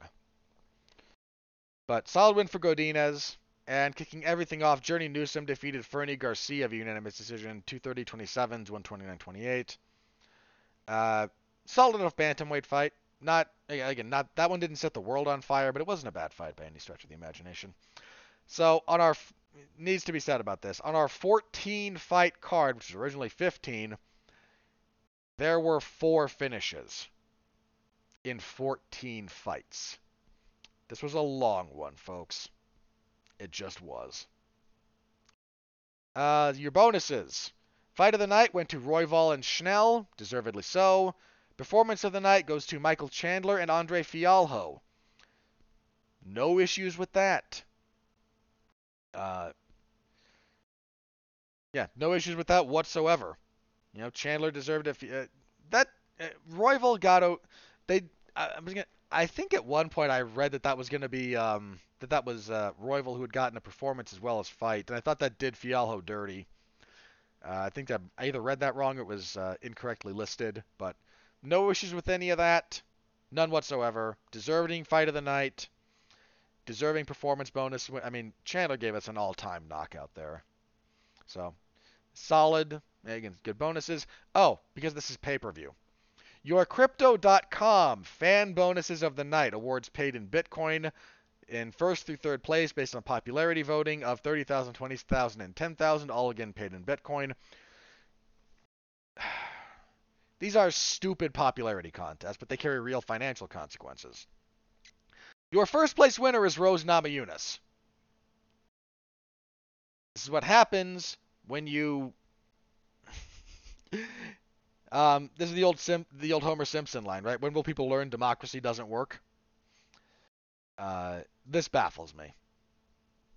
Look, people just like Rose, and wanted her to get more money, I suppose. Second place, Michael Chandler. Third place, Charles Oliveira. Oliveira was not eligible. Oliveira did get pay-per-view points, which was the UFC was not obligated to do that since he was not a champion defending his belt. Uh, but they uh, they claim they gave him his pay-per-view points anyway, which is shockingly decent of them. He was not eligible for any other bonuses though, so which does raise an interesting question if the UFC will in the future potentially disqualify people from this bonus if they miss weight. Hmm. I don't know. I don't know about that. I mean, ultimately, I suppose it's Crypto.com's prerogative how they want to do this, and they're content to let it be a pure, stupid popularity contest. Uh, yeah. Yeah. So those guys all get extra money, and that, I mean, look, my ragging on the voting aside, I'm not mad about any fighter getting more money at all. In fact, I'll yell about that in a bit more detail in a minute. All right. Rest of the combat sports weekend. Let's be pretty quick about this. Let me start with Bellator. Uh, they had their, I believe it was their first event in France. They were in Paris, I believe. Um, I think the only relevant things, uh, Yoel Romero got a last-second stoppage. His first win in Bellator looked pretty good. Uh, but their main event, and I know why they did this. I know why they did this. But I have to question why they thought it was going to go any way other than it did. Your main event was for the Bellator heavyweight title, champion Ryan Bader defending against Cheick Congo. Congo is a he's not only French, I believe he is a Parisian. So I understand you want one of the people long associated with this sport from your country in your main event. But if I just told you Cheick Congo and Ryan Bader are going to fight, how do you think it's going to go? It went exactly how you imagined it. Um, I, I think my favorite tweet in relationship to this was after Esparza and Namajunas was congratulations to Cheick Congo and Ryan Bader for not even being able to put on the worst title fight of the weekend. uh, oh man, yeah, wasn't a good fight. A lot of wrestling from Ryan Bader because he wins that way. So, what are you gonna do? Um, bigger boxing, bigger news in the combat sports world. From the world of boxing, uh, the undisputed, what is the weight class? Super middleweight, 168 pound champion. I think that's super middleweight. Uh, Saul Canelo Alvarez, the biggest draw in boxing, biggest star in the sport, one of the pound for pound best in the world. Took another fight at light heavyweight, that's 175 pounds. Uh, he had fought once before at that weight class, defeated world champion at the time, um, Sergey Kovalev. Fading Kovalev, older in his career, and Kovalev was doing quite well actually before he got knocked out. He vacated that title, I forget which one, to unify everything at 168. Here he fought champion uh, Dmitry Bivol. Now, former contributor to this show and friend of mine, Pat Mullen, told me when this idea was being floated that, well, if you already knocked out Kovalev, like there were a few options for Canelo if he wanted to try 175 again. Uh, he was and the guy, the man at 175 by most reckoning is Artur Beterbiev. By my reckoning, he's kind of the man. But there's no way Canelo was going to fight him. I think that's a bad style matchup, etc., etc. So the the notion was floated. Well, what about Dmitry Bivol? He's this undefeated guy, uh, again world champion, and Pat cued me into a couple of his fights. Like, if watch these fights, and you know you'll get a feel for the guy. So I did, because I take Pat's opinion seriously when it comes to combat sports, even if I disagree with him. Uh, he's a, a, obviously very educated on the subject and said, you know, they're looking at Bivol. And I watched Bivol and went, I might, I would still favor Canelo, maybe because I overrate his abilities. But I watched that and went, that jab would be a problem. Dmitry Bivol has, I won't say the best jab in boxing. I think that's that probably belongs to Alexander Usyk. But he's got a really good jab, and the size difference was apparent. Uh, ultimately, over the course of this fight, Dmitry Bivol wins a unanimous decision over 12 rounds, 7 rounds to 5. And here's my gripe about this. Those are terrible scores. Every judge gave Canelo the first four rounds and the ninth round. These are that's ridiculous. Um, from what again, I have not been able to watch this with a fine tooth comb. This took place the same time as Namajunas Esparza. I can tell you which fight I would have rather been watching live. But uh, I did get a chance to watch it uh, before I recorded this.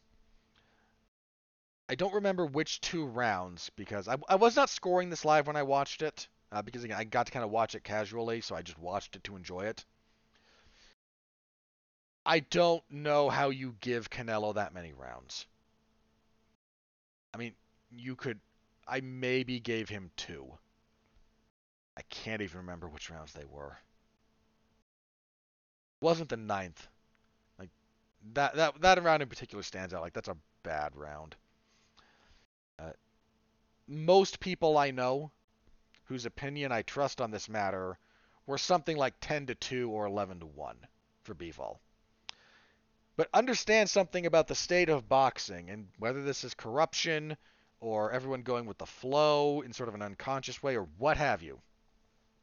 This is what you have to do to squeak out an official decision against Canelo. You have to win 10 rounds and they'll give you 7. Maybe. I mean, Canelo landed less punches in this fight than he did when he fought Floyd Mayweather. He could not deal with the size. He could not deal with the jab. He could not really deal with the footwork. Like it, it, anyone who makes this just about the size of Bivol is really missing the point. The size is a factor, yes. But Bivol didn't beat him only because he was the bigger man. He beat him because he was the bigger man and the better fighter. When as they matched up in again, if you want to go skill for skill, Is Canelo still maybe pound for pound better? If you were to equalize all of their size issues, yeah, maybe. I'd buy the argument. But, you know, pound for pound is a fun discussion that people like to have to kill time. When those two squared up, Bivol was the better fighter. Not just the bigger fighter, the better fighter. Uh, Canelo apparently is going to try to invoke, is going to do an immediate rematch. I don't imagine it goes all that differently, but hey, knock yourself out. Uh, so again, the biggest star in boxing has his long winning streak snapped. Good win for Dmitry Bivol. Uh, that guy is unappreciated, uh, seriously underappreciated for his abilities. Uh, he's uh, again, when Pat says pay attention to this guy, he's good. And uh, to Pat's eternal credit, and I've got the receipts for this. He said when they made that fight, I think Bivol beats him. Uh, again, kudos for that. Uh, again, solid fight. That's actually a pretty good. It's one-sided, but that's a relatively entertaining boxing fight. So if you're interested, look it up. All right.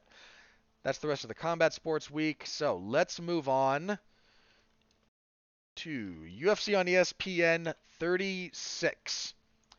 This coming Saturday, the UFC will be in, they'll be back in the Apex. Main event, very relevant main event. Jan Blachowicz, former light heavyweight champion, and Alexander Rakic, rising contender. Um, Rakic only has the one loss in the UFC. It was a split decision loss to Volkan Oezdemir in 2019. I scored that fight for Rakic. I could have easily gone his way. Since then, two unanimous decisions over Anthony Smith and Thiago Santos. Um, this is not the first main event for Volkan, uh, excuse me, for Alexander Rakic. It is, however, his first five-round fight. His fight with Anthony Smith was promoted to the main event. This was August of 2020. Um, we were supposed to get Yair Rodriguez and Zabit Magomedsharipov as the headliner. That fell apart. Um, Rodriguez had an injury. Uh, sorry, that was which which sorry, that fight's fallen apart so many times I forget which time it was which guy. Uh yeah, injury. Ankle injury. Uh so they that was kind of a last minute thing, so Smith and Rakic just agreed to a three round fight. Uh but so this is his first five round fight. Be curious to see how he does. Uh I don't know how this one's gonna go. I'm a big believer in Rakic's abilities. He's a very good fighter. Um, not to reference Pat again, but he's one of the guys that, again, I take Pat seriously when he says stuff like this because he's got a good track record. He watched one of the Rakic fights. I think it was the fight with, um, oh, what's his name? look it up. Um, Justin Ledet. He watched that fight and said, you know, I think Rakic has what it takes to be champion. I don't know. Pat just has a weird eye for talent in that respect. Uh, he's he called Khabib, and again, I have receipts. If any, I have the receipts to prove this. Like, I was on this show. Like after his second or third fight in the UFC, Pat said of Khabib, "I think he's got what it takes to be lightweight champion." Uh, he's, he's some people just have an eye for this stuff, and Pat's one of them. So I, I take Rakic seriously, and I mean I came around after watching more of his success. I take Blachowicz seriously though, and Blachowicz is a he's a hard-nosed fighter. He's got good grappling, but like most guys at this weight class, it's all about who's on top. Um, they're both strong kickers. Rakic fights southpaw, which that's not a death sentence for Blachowicz, but it does complicate his game. Uh, now, Blachowicz is a surprisingly adaptable fighter. One of the thing, one of the reasons a lot of people, myself included, were uh, looked at Israel Adesanya as a guy uh, as uh, potentially being able to beat him.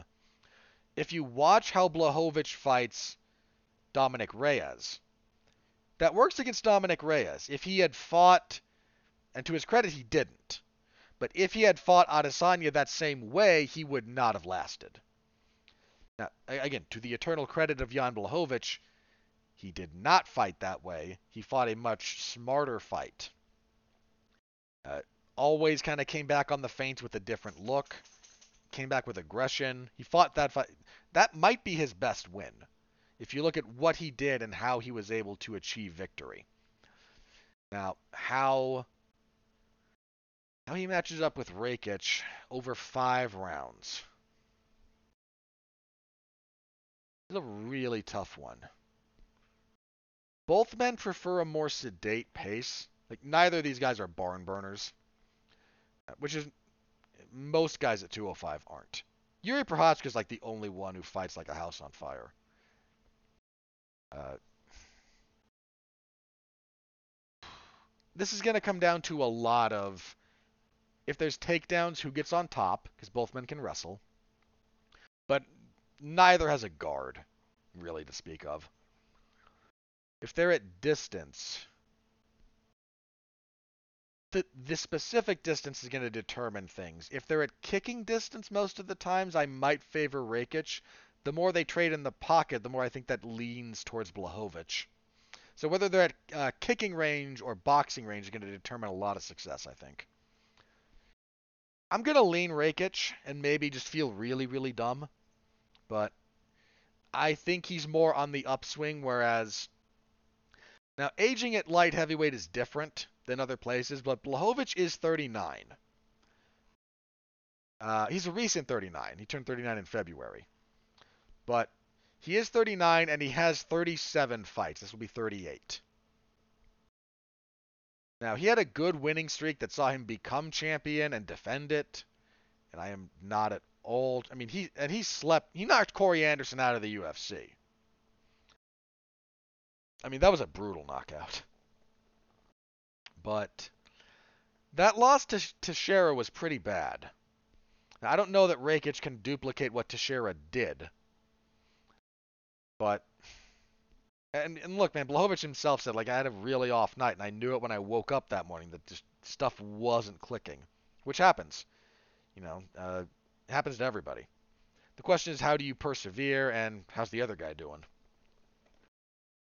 So I'm, I'm not sleeping on Bla- on Blachowicz one iota. He could very easily win this. This is a very close fight, but I am gonna lean towards Rakic just a hair. Uh, he's the younger guy. He's eight years younger. Uh, he is he he turned 30 in February. Uh, they're both large men. I mean, Rakic is 6'5".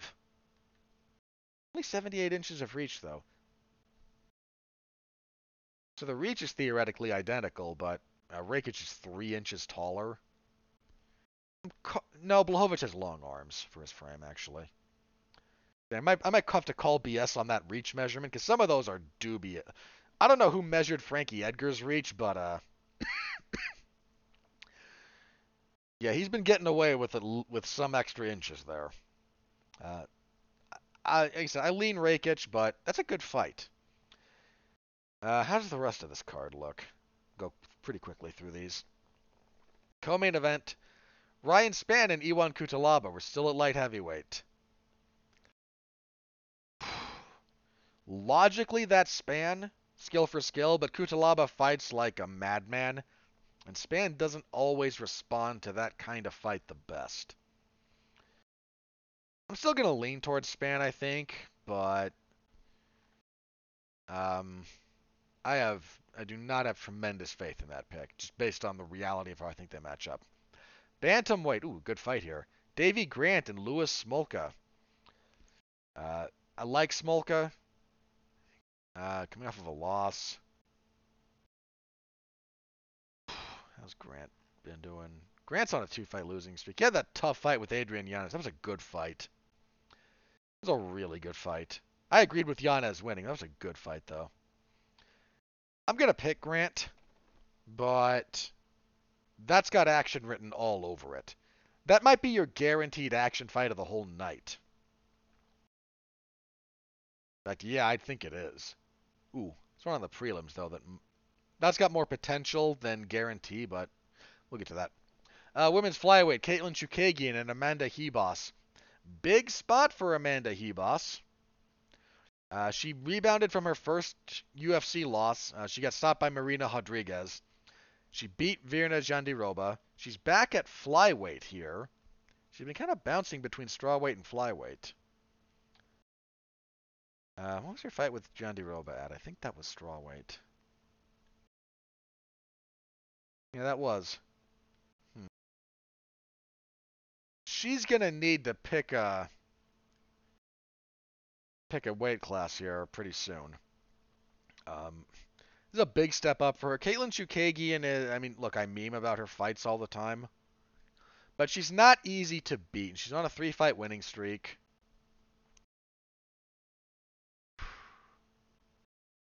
Logically, this is Chookagian, and I'm, I'm going to pick Chookagian.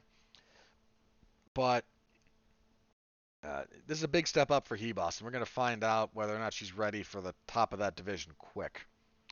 I think it's a bridge too far for her at this junction, though.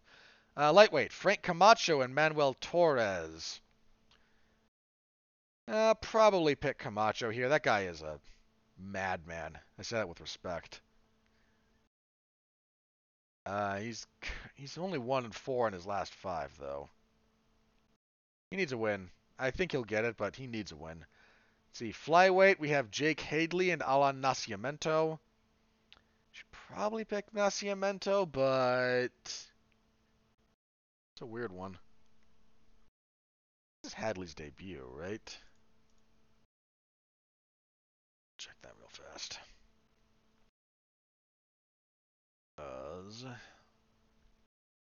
Might affect my pick here. Hadley is undefeated.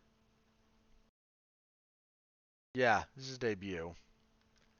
Uh, Nascimento Lost his debut. Split decision to Tagir Bekov. Yeah, I'm going to go with Hadley, but I'm not confident there. That's your main card. As for the prelims, uh, women's flyweight also. Viviane Araujo and Andrea Lee. Uh, I'm going to pick Andrea Lee here. Um, Araujo has losses to Jessica Eye and Katlyn Chookagian, wins he had a good record. She's four and two in the UFC. If Andrea Lee can actually put everything together, um, she's a real problem. She has a lot of ability. Uh, point of fact, I thought she got screwed by the judges bo- in both the Joanne Calderwood and Lauren Murphy fights. Modafferi beat her straight up. But, uh, yeah, Calderwood and Murphy, I did not agree with those scorecards at all. Uh, she's finished her last two fights. She tapped out Antonina Shevchenko and beat Cynthia Calvillo so badly that Calvillo's corner stopped it between rounds. I'm going with Lee. Lightweight, Michael Johnson and Alan Patrick. This has some potential. This has some violent potential. Michael Johnson is one of those guys who, if he could always perform optimally, is probably world champion material. But no one always, almost no one always performs optimally. And he's on a four-fight losing streak. He got beat by Clay Guida last time.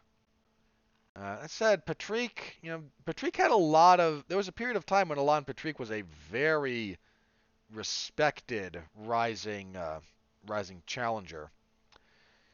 That was like 2016. Um, he hasn't won since 2018. Kind of got a, I said this. Then look, you get fouled and you can't continue. That's I understand, man. Just don't foul the other guy. But Mason Jones was beating the crap out of him in that last fight before the eye poke, and said, man, I don't blame him for not being able to continue, but that fight was going one way, and it was not his. Uh, I'm gonna go with Johnson here, but. Uh, won't be shocked if he snatches defeat from the jaws of victory. Women's strawweight Angela Hill and Virna Jandiroba. Boy, they did Jandiroba dirty in this one. One loss to Ribas and all the way down here. Um, Angela Hill's had some rough luck in her in some decisions lately. She's one and four in her last five. Three of those are split decisions the Waterson fight could have gone her way. I agreed with Gadelha beating her. The Lemos fight. I think I scored that for Lemos, but didn't hate scoring it for Hill. Uh, look, Angela Hill's just. It's weird, but like she got outworked in the third round by Gadelha, and Claudia Gadelha is, you know, well, was she's retired at this point, I think, but yeah, she just was not a great third round fighter, and Hill's cardio has always been an issue. I don't know if this is a training thing. I don't know if this is. I don't know what it is, but she's had cardio issues, and they've reared their head more than once in her fights. I'm gonna go with Jandiroba here. Um, and I don't mean to. Again, I'm not trying to dismiss Angela Hill's chances. She could win this fight, but I don't know. That's. It's gotten to the point where I'm not sure how I. I'm not sure how how viable it is to pick Angela Hill to win. It's not that she's a bad fighter, but and again, she could very easily win this, but I have to sit here and like and make a judgment call based on what I know of both fighters and how I think they match up. And I'm gonna lean towards Jandiroba, I guess. I don't know. Um. This was supposed to take place a couple of weeks ago. Tatsuro Taira and Carlos Candelario. Uh, there was some illness issue with Candelario. This was supposed to take place at not 274, but the card before it. Uh, I picked Taira before. I'm picking Taira again.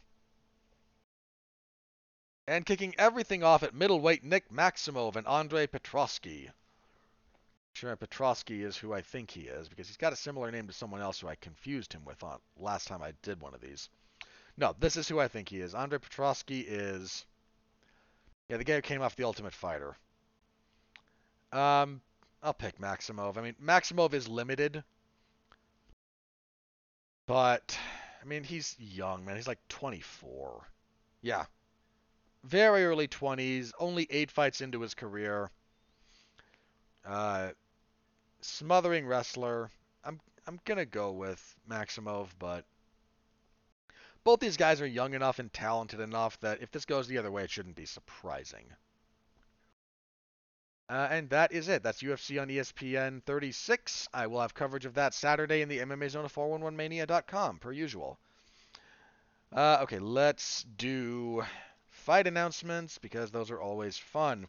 UFC 276 has a couple of fights at the top of the card. This is for July 2nd. Uh, we have in for the third time at featherweight for the featherweight title, Alexander Volkanovski, your champion, defending the belt against former champion Max Holloway. Um, people are excited for this. I understand why.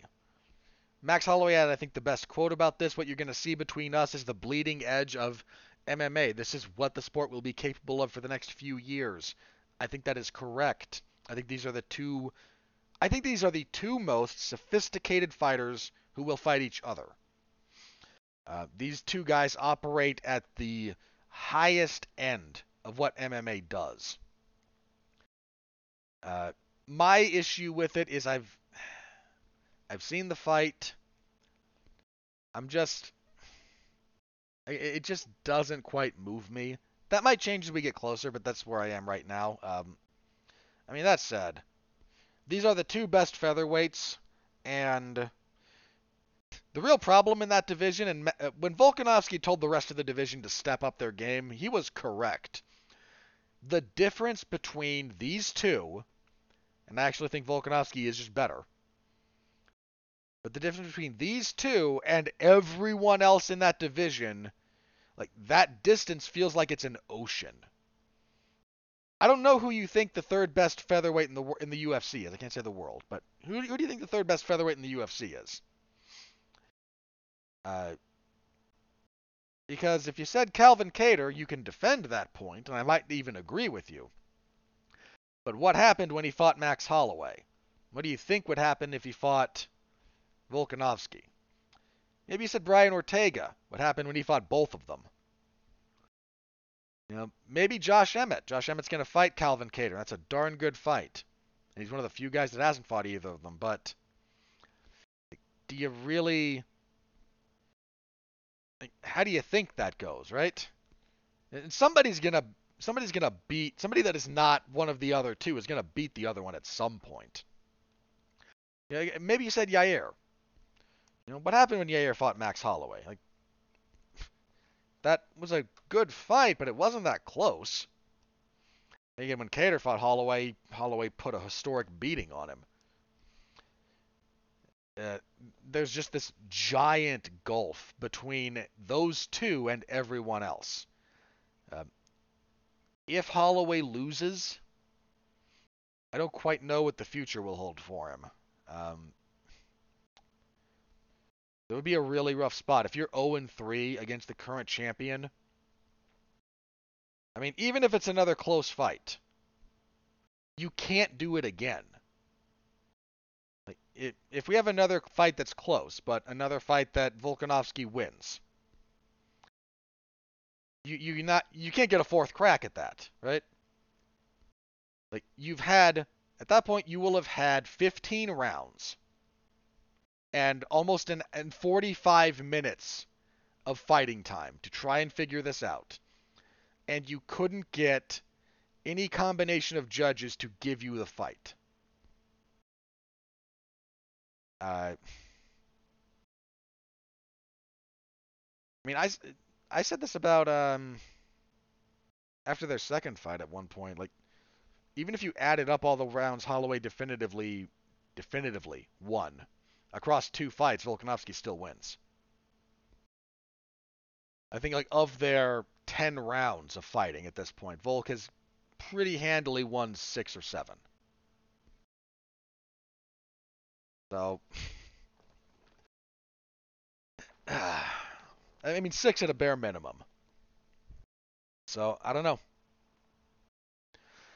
But it's a good fight. Uh, also on that card, uh, middleweight title fight Israel Adesanya and Jared Cannonier.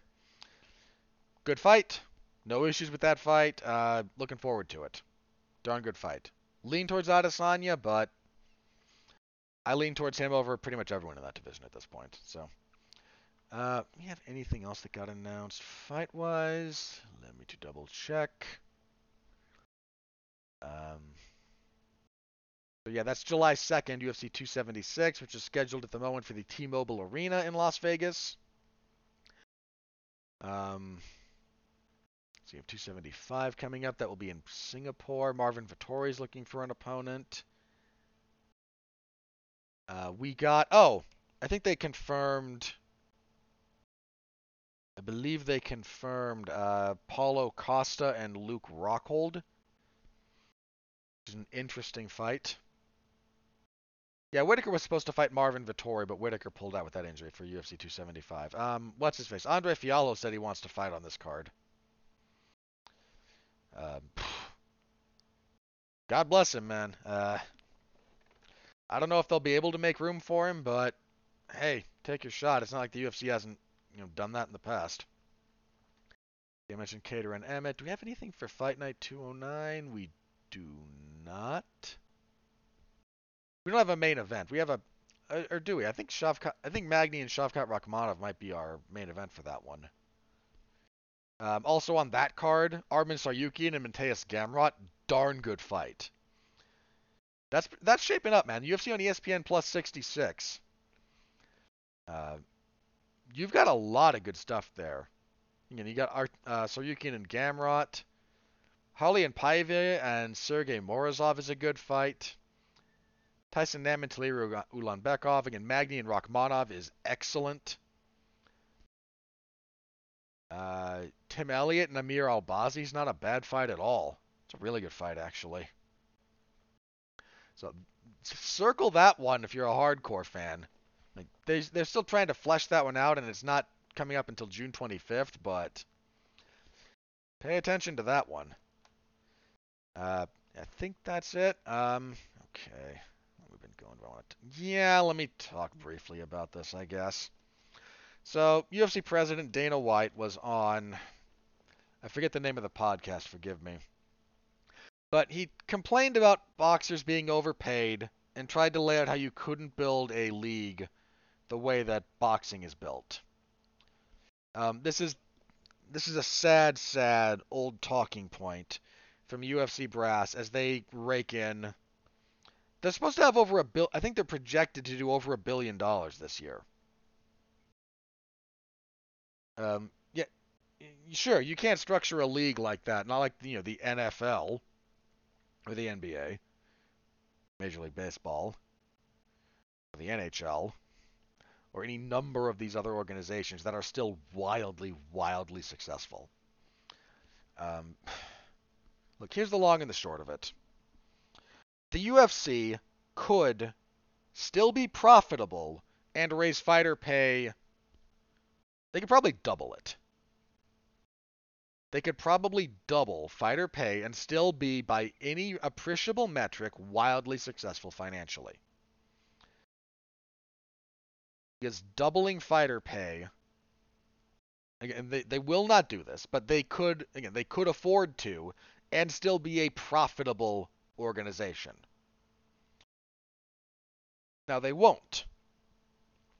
And you might say they won't just because of unbridled greed. I'm not saying greed has nothing to do with it. And for a long time, it pretty much was pure greed.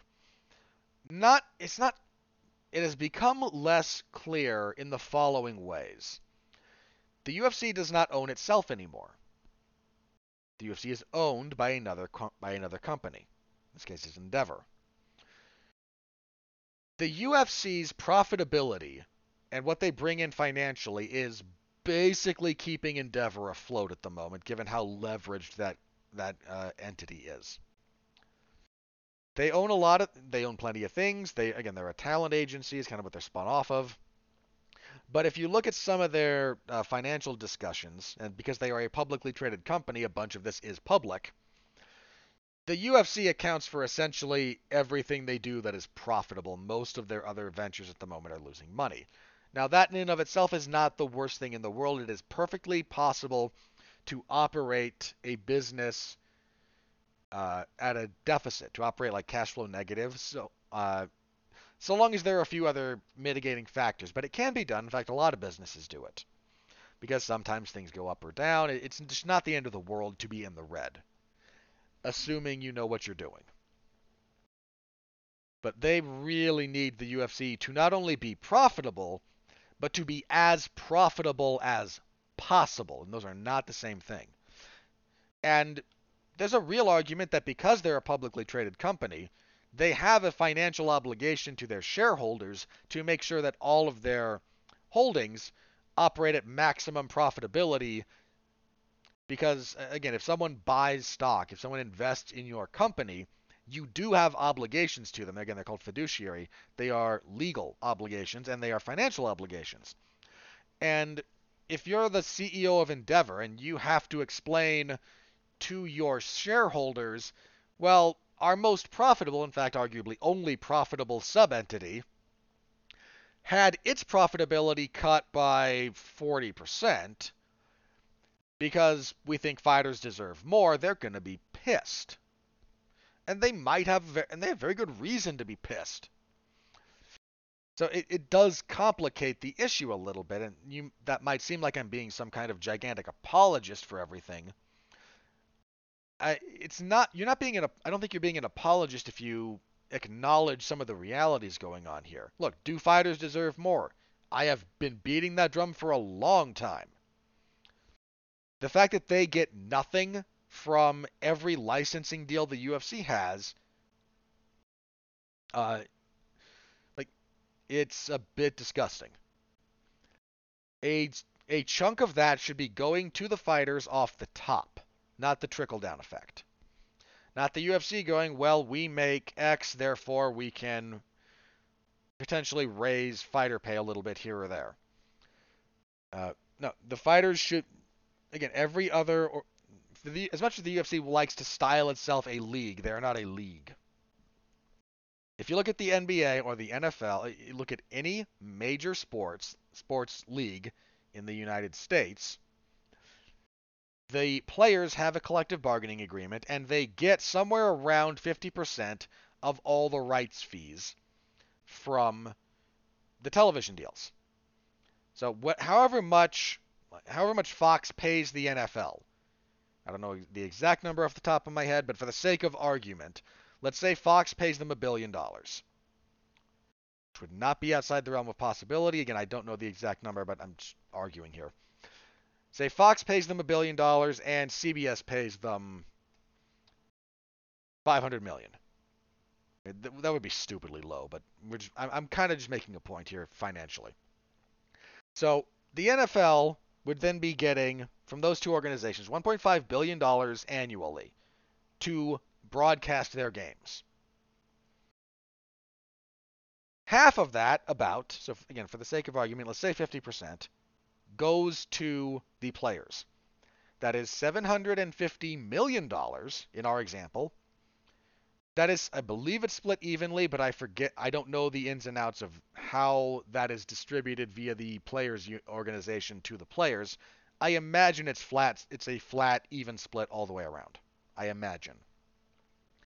So, however much the NFL is paid, half of that, again, pretty much off the top, again, about half from that deal is distributed to the player. The uh, ESPN pays the UFC $300 million a year.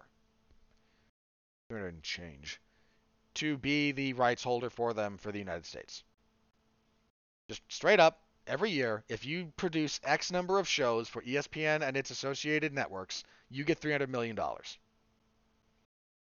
The UFC starts each year operating in the black because of that. That more than covers all operational expenses for all of the UFC for every 12 year for every 12 month period.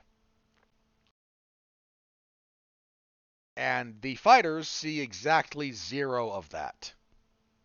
Again, if you want to argue the trickle down effect, well, because the UFC makes more, then they can raise fighter pay.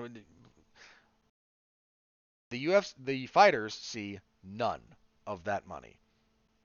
Every penny of it goes to the UFC.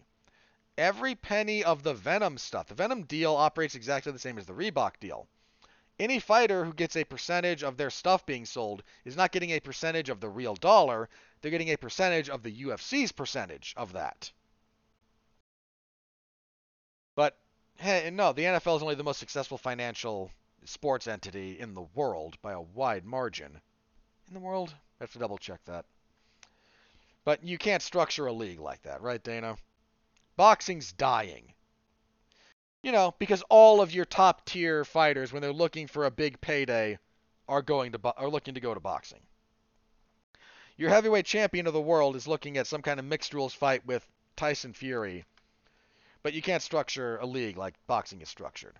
Your welterweight champion, maybe the pound for pound best fighter in MMA, is, is spending his time calling out Canelo Alvarez.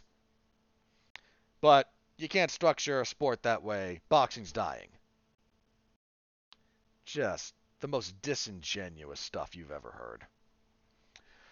So, wanted to briefly talk about that. All right, uh, that's everything I have written down. Let's check Twitter one last time, and if n- there's nothing there, we will get into plugs and get out of here. All right, nothing crazy in the MMA sphere is broken while we've been recording this. So, what do we got for plugs? Last week, there was a double Damn You Hollywood for two animated movies, Bubble and Belle. It was myself, Mark Radulich, David Wright, and Matthew Sapricone uh, talking about animation, Jap- uh, Japanese animation in particular, so you can listen to that if you're so inclined. This week, uh, much bigger movie, uh, Doctor Strange in the Multiverse of Madness. There'll be myself, Mark Radulich, Alexis Hejna, and is David on that too? Yes, David Wright will be on that. So the four of us are going to kick around that movie, the good, the bad, the otherwise. Um, I don't think I'm going to be positive. I'm going to. God. I do not derive pleasure from being the guy who stands up and says, This thing you like sucks. Or I, I'm, I don't like being the guy who says the emperor has no clothes. I know how the fable goes, and I know why the fable goes the way it goes, but more often than not, that kid is just beat to crap by a bunch of people. But we'll see. If you're interested in the full thoughts, again, we're going to have a variety of opinions. Uh, again, good, bad. We'll talk about all of it. And yeah, that'll be a, it'll be a good time. So be on the lookout for that. I think that's my only other podcast. Other than that, my usual spate of professional wrestling coverage. AEW Dark Elevation on Monday. MLW stuff on Thursday. WWE SmackDown on Friday. So be on the lookout for all of that. And again, the UFC on Saturday. We will be back here next week for to review UFC on ESPN 36. And we will preview UFC on ESPN Plus 64. Oh. Oh no. Headlined by Holly Holm versus Ketlen Vieira. Oh no.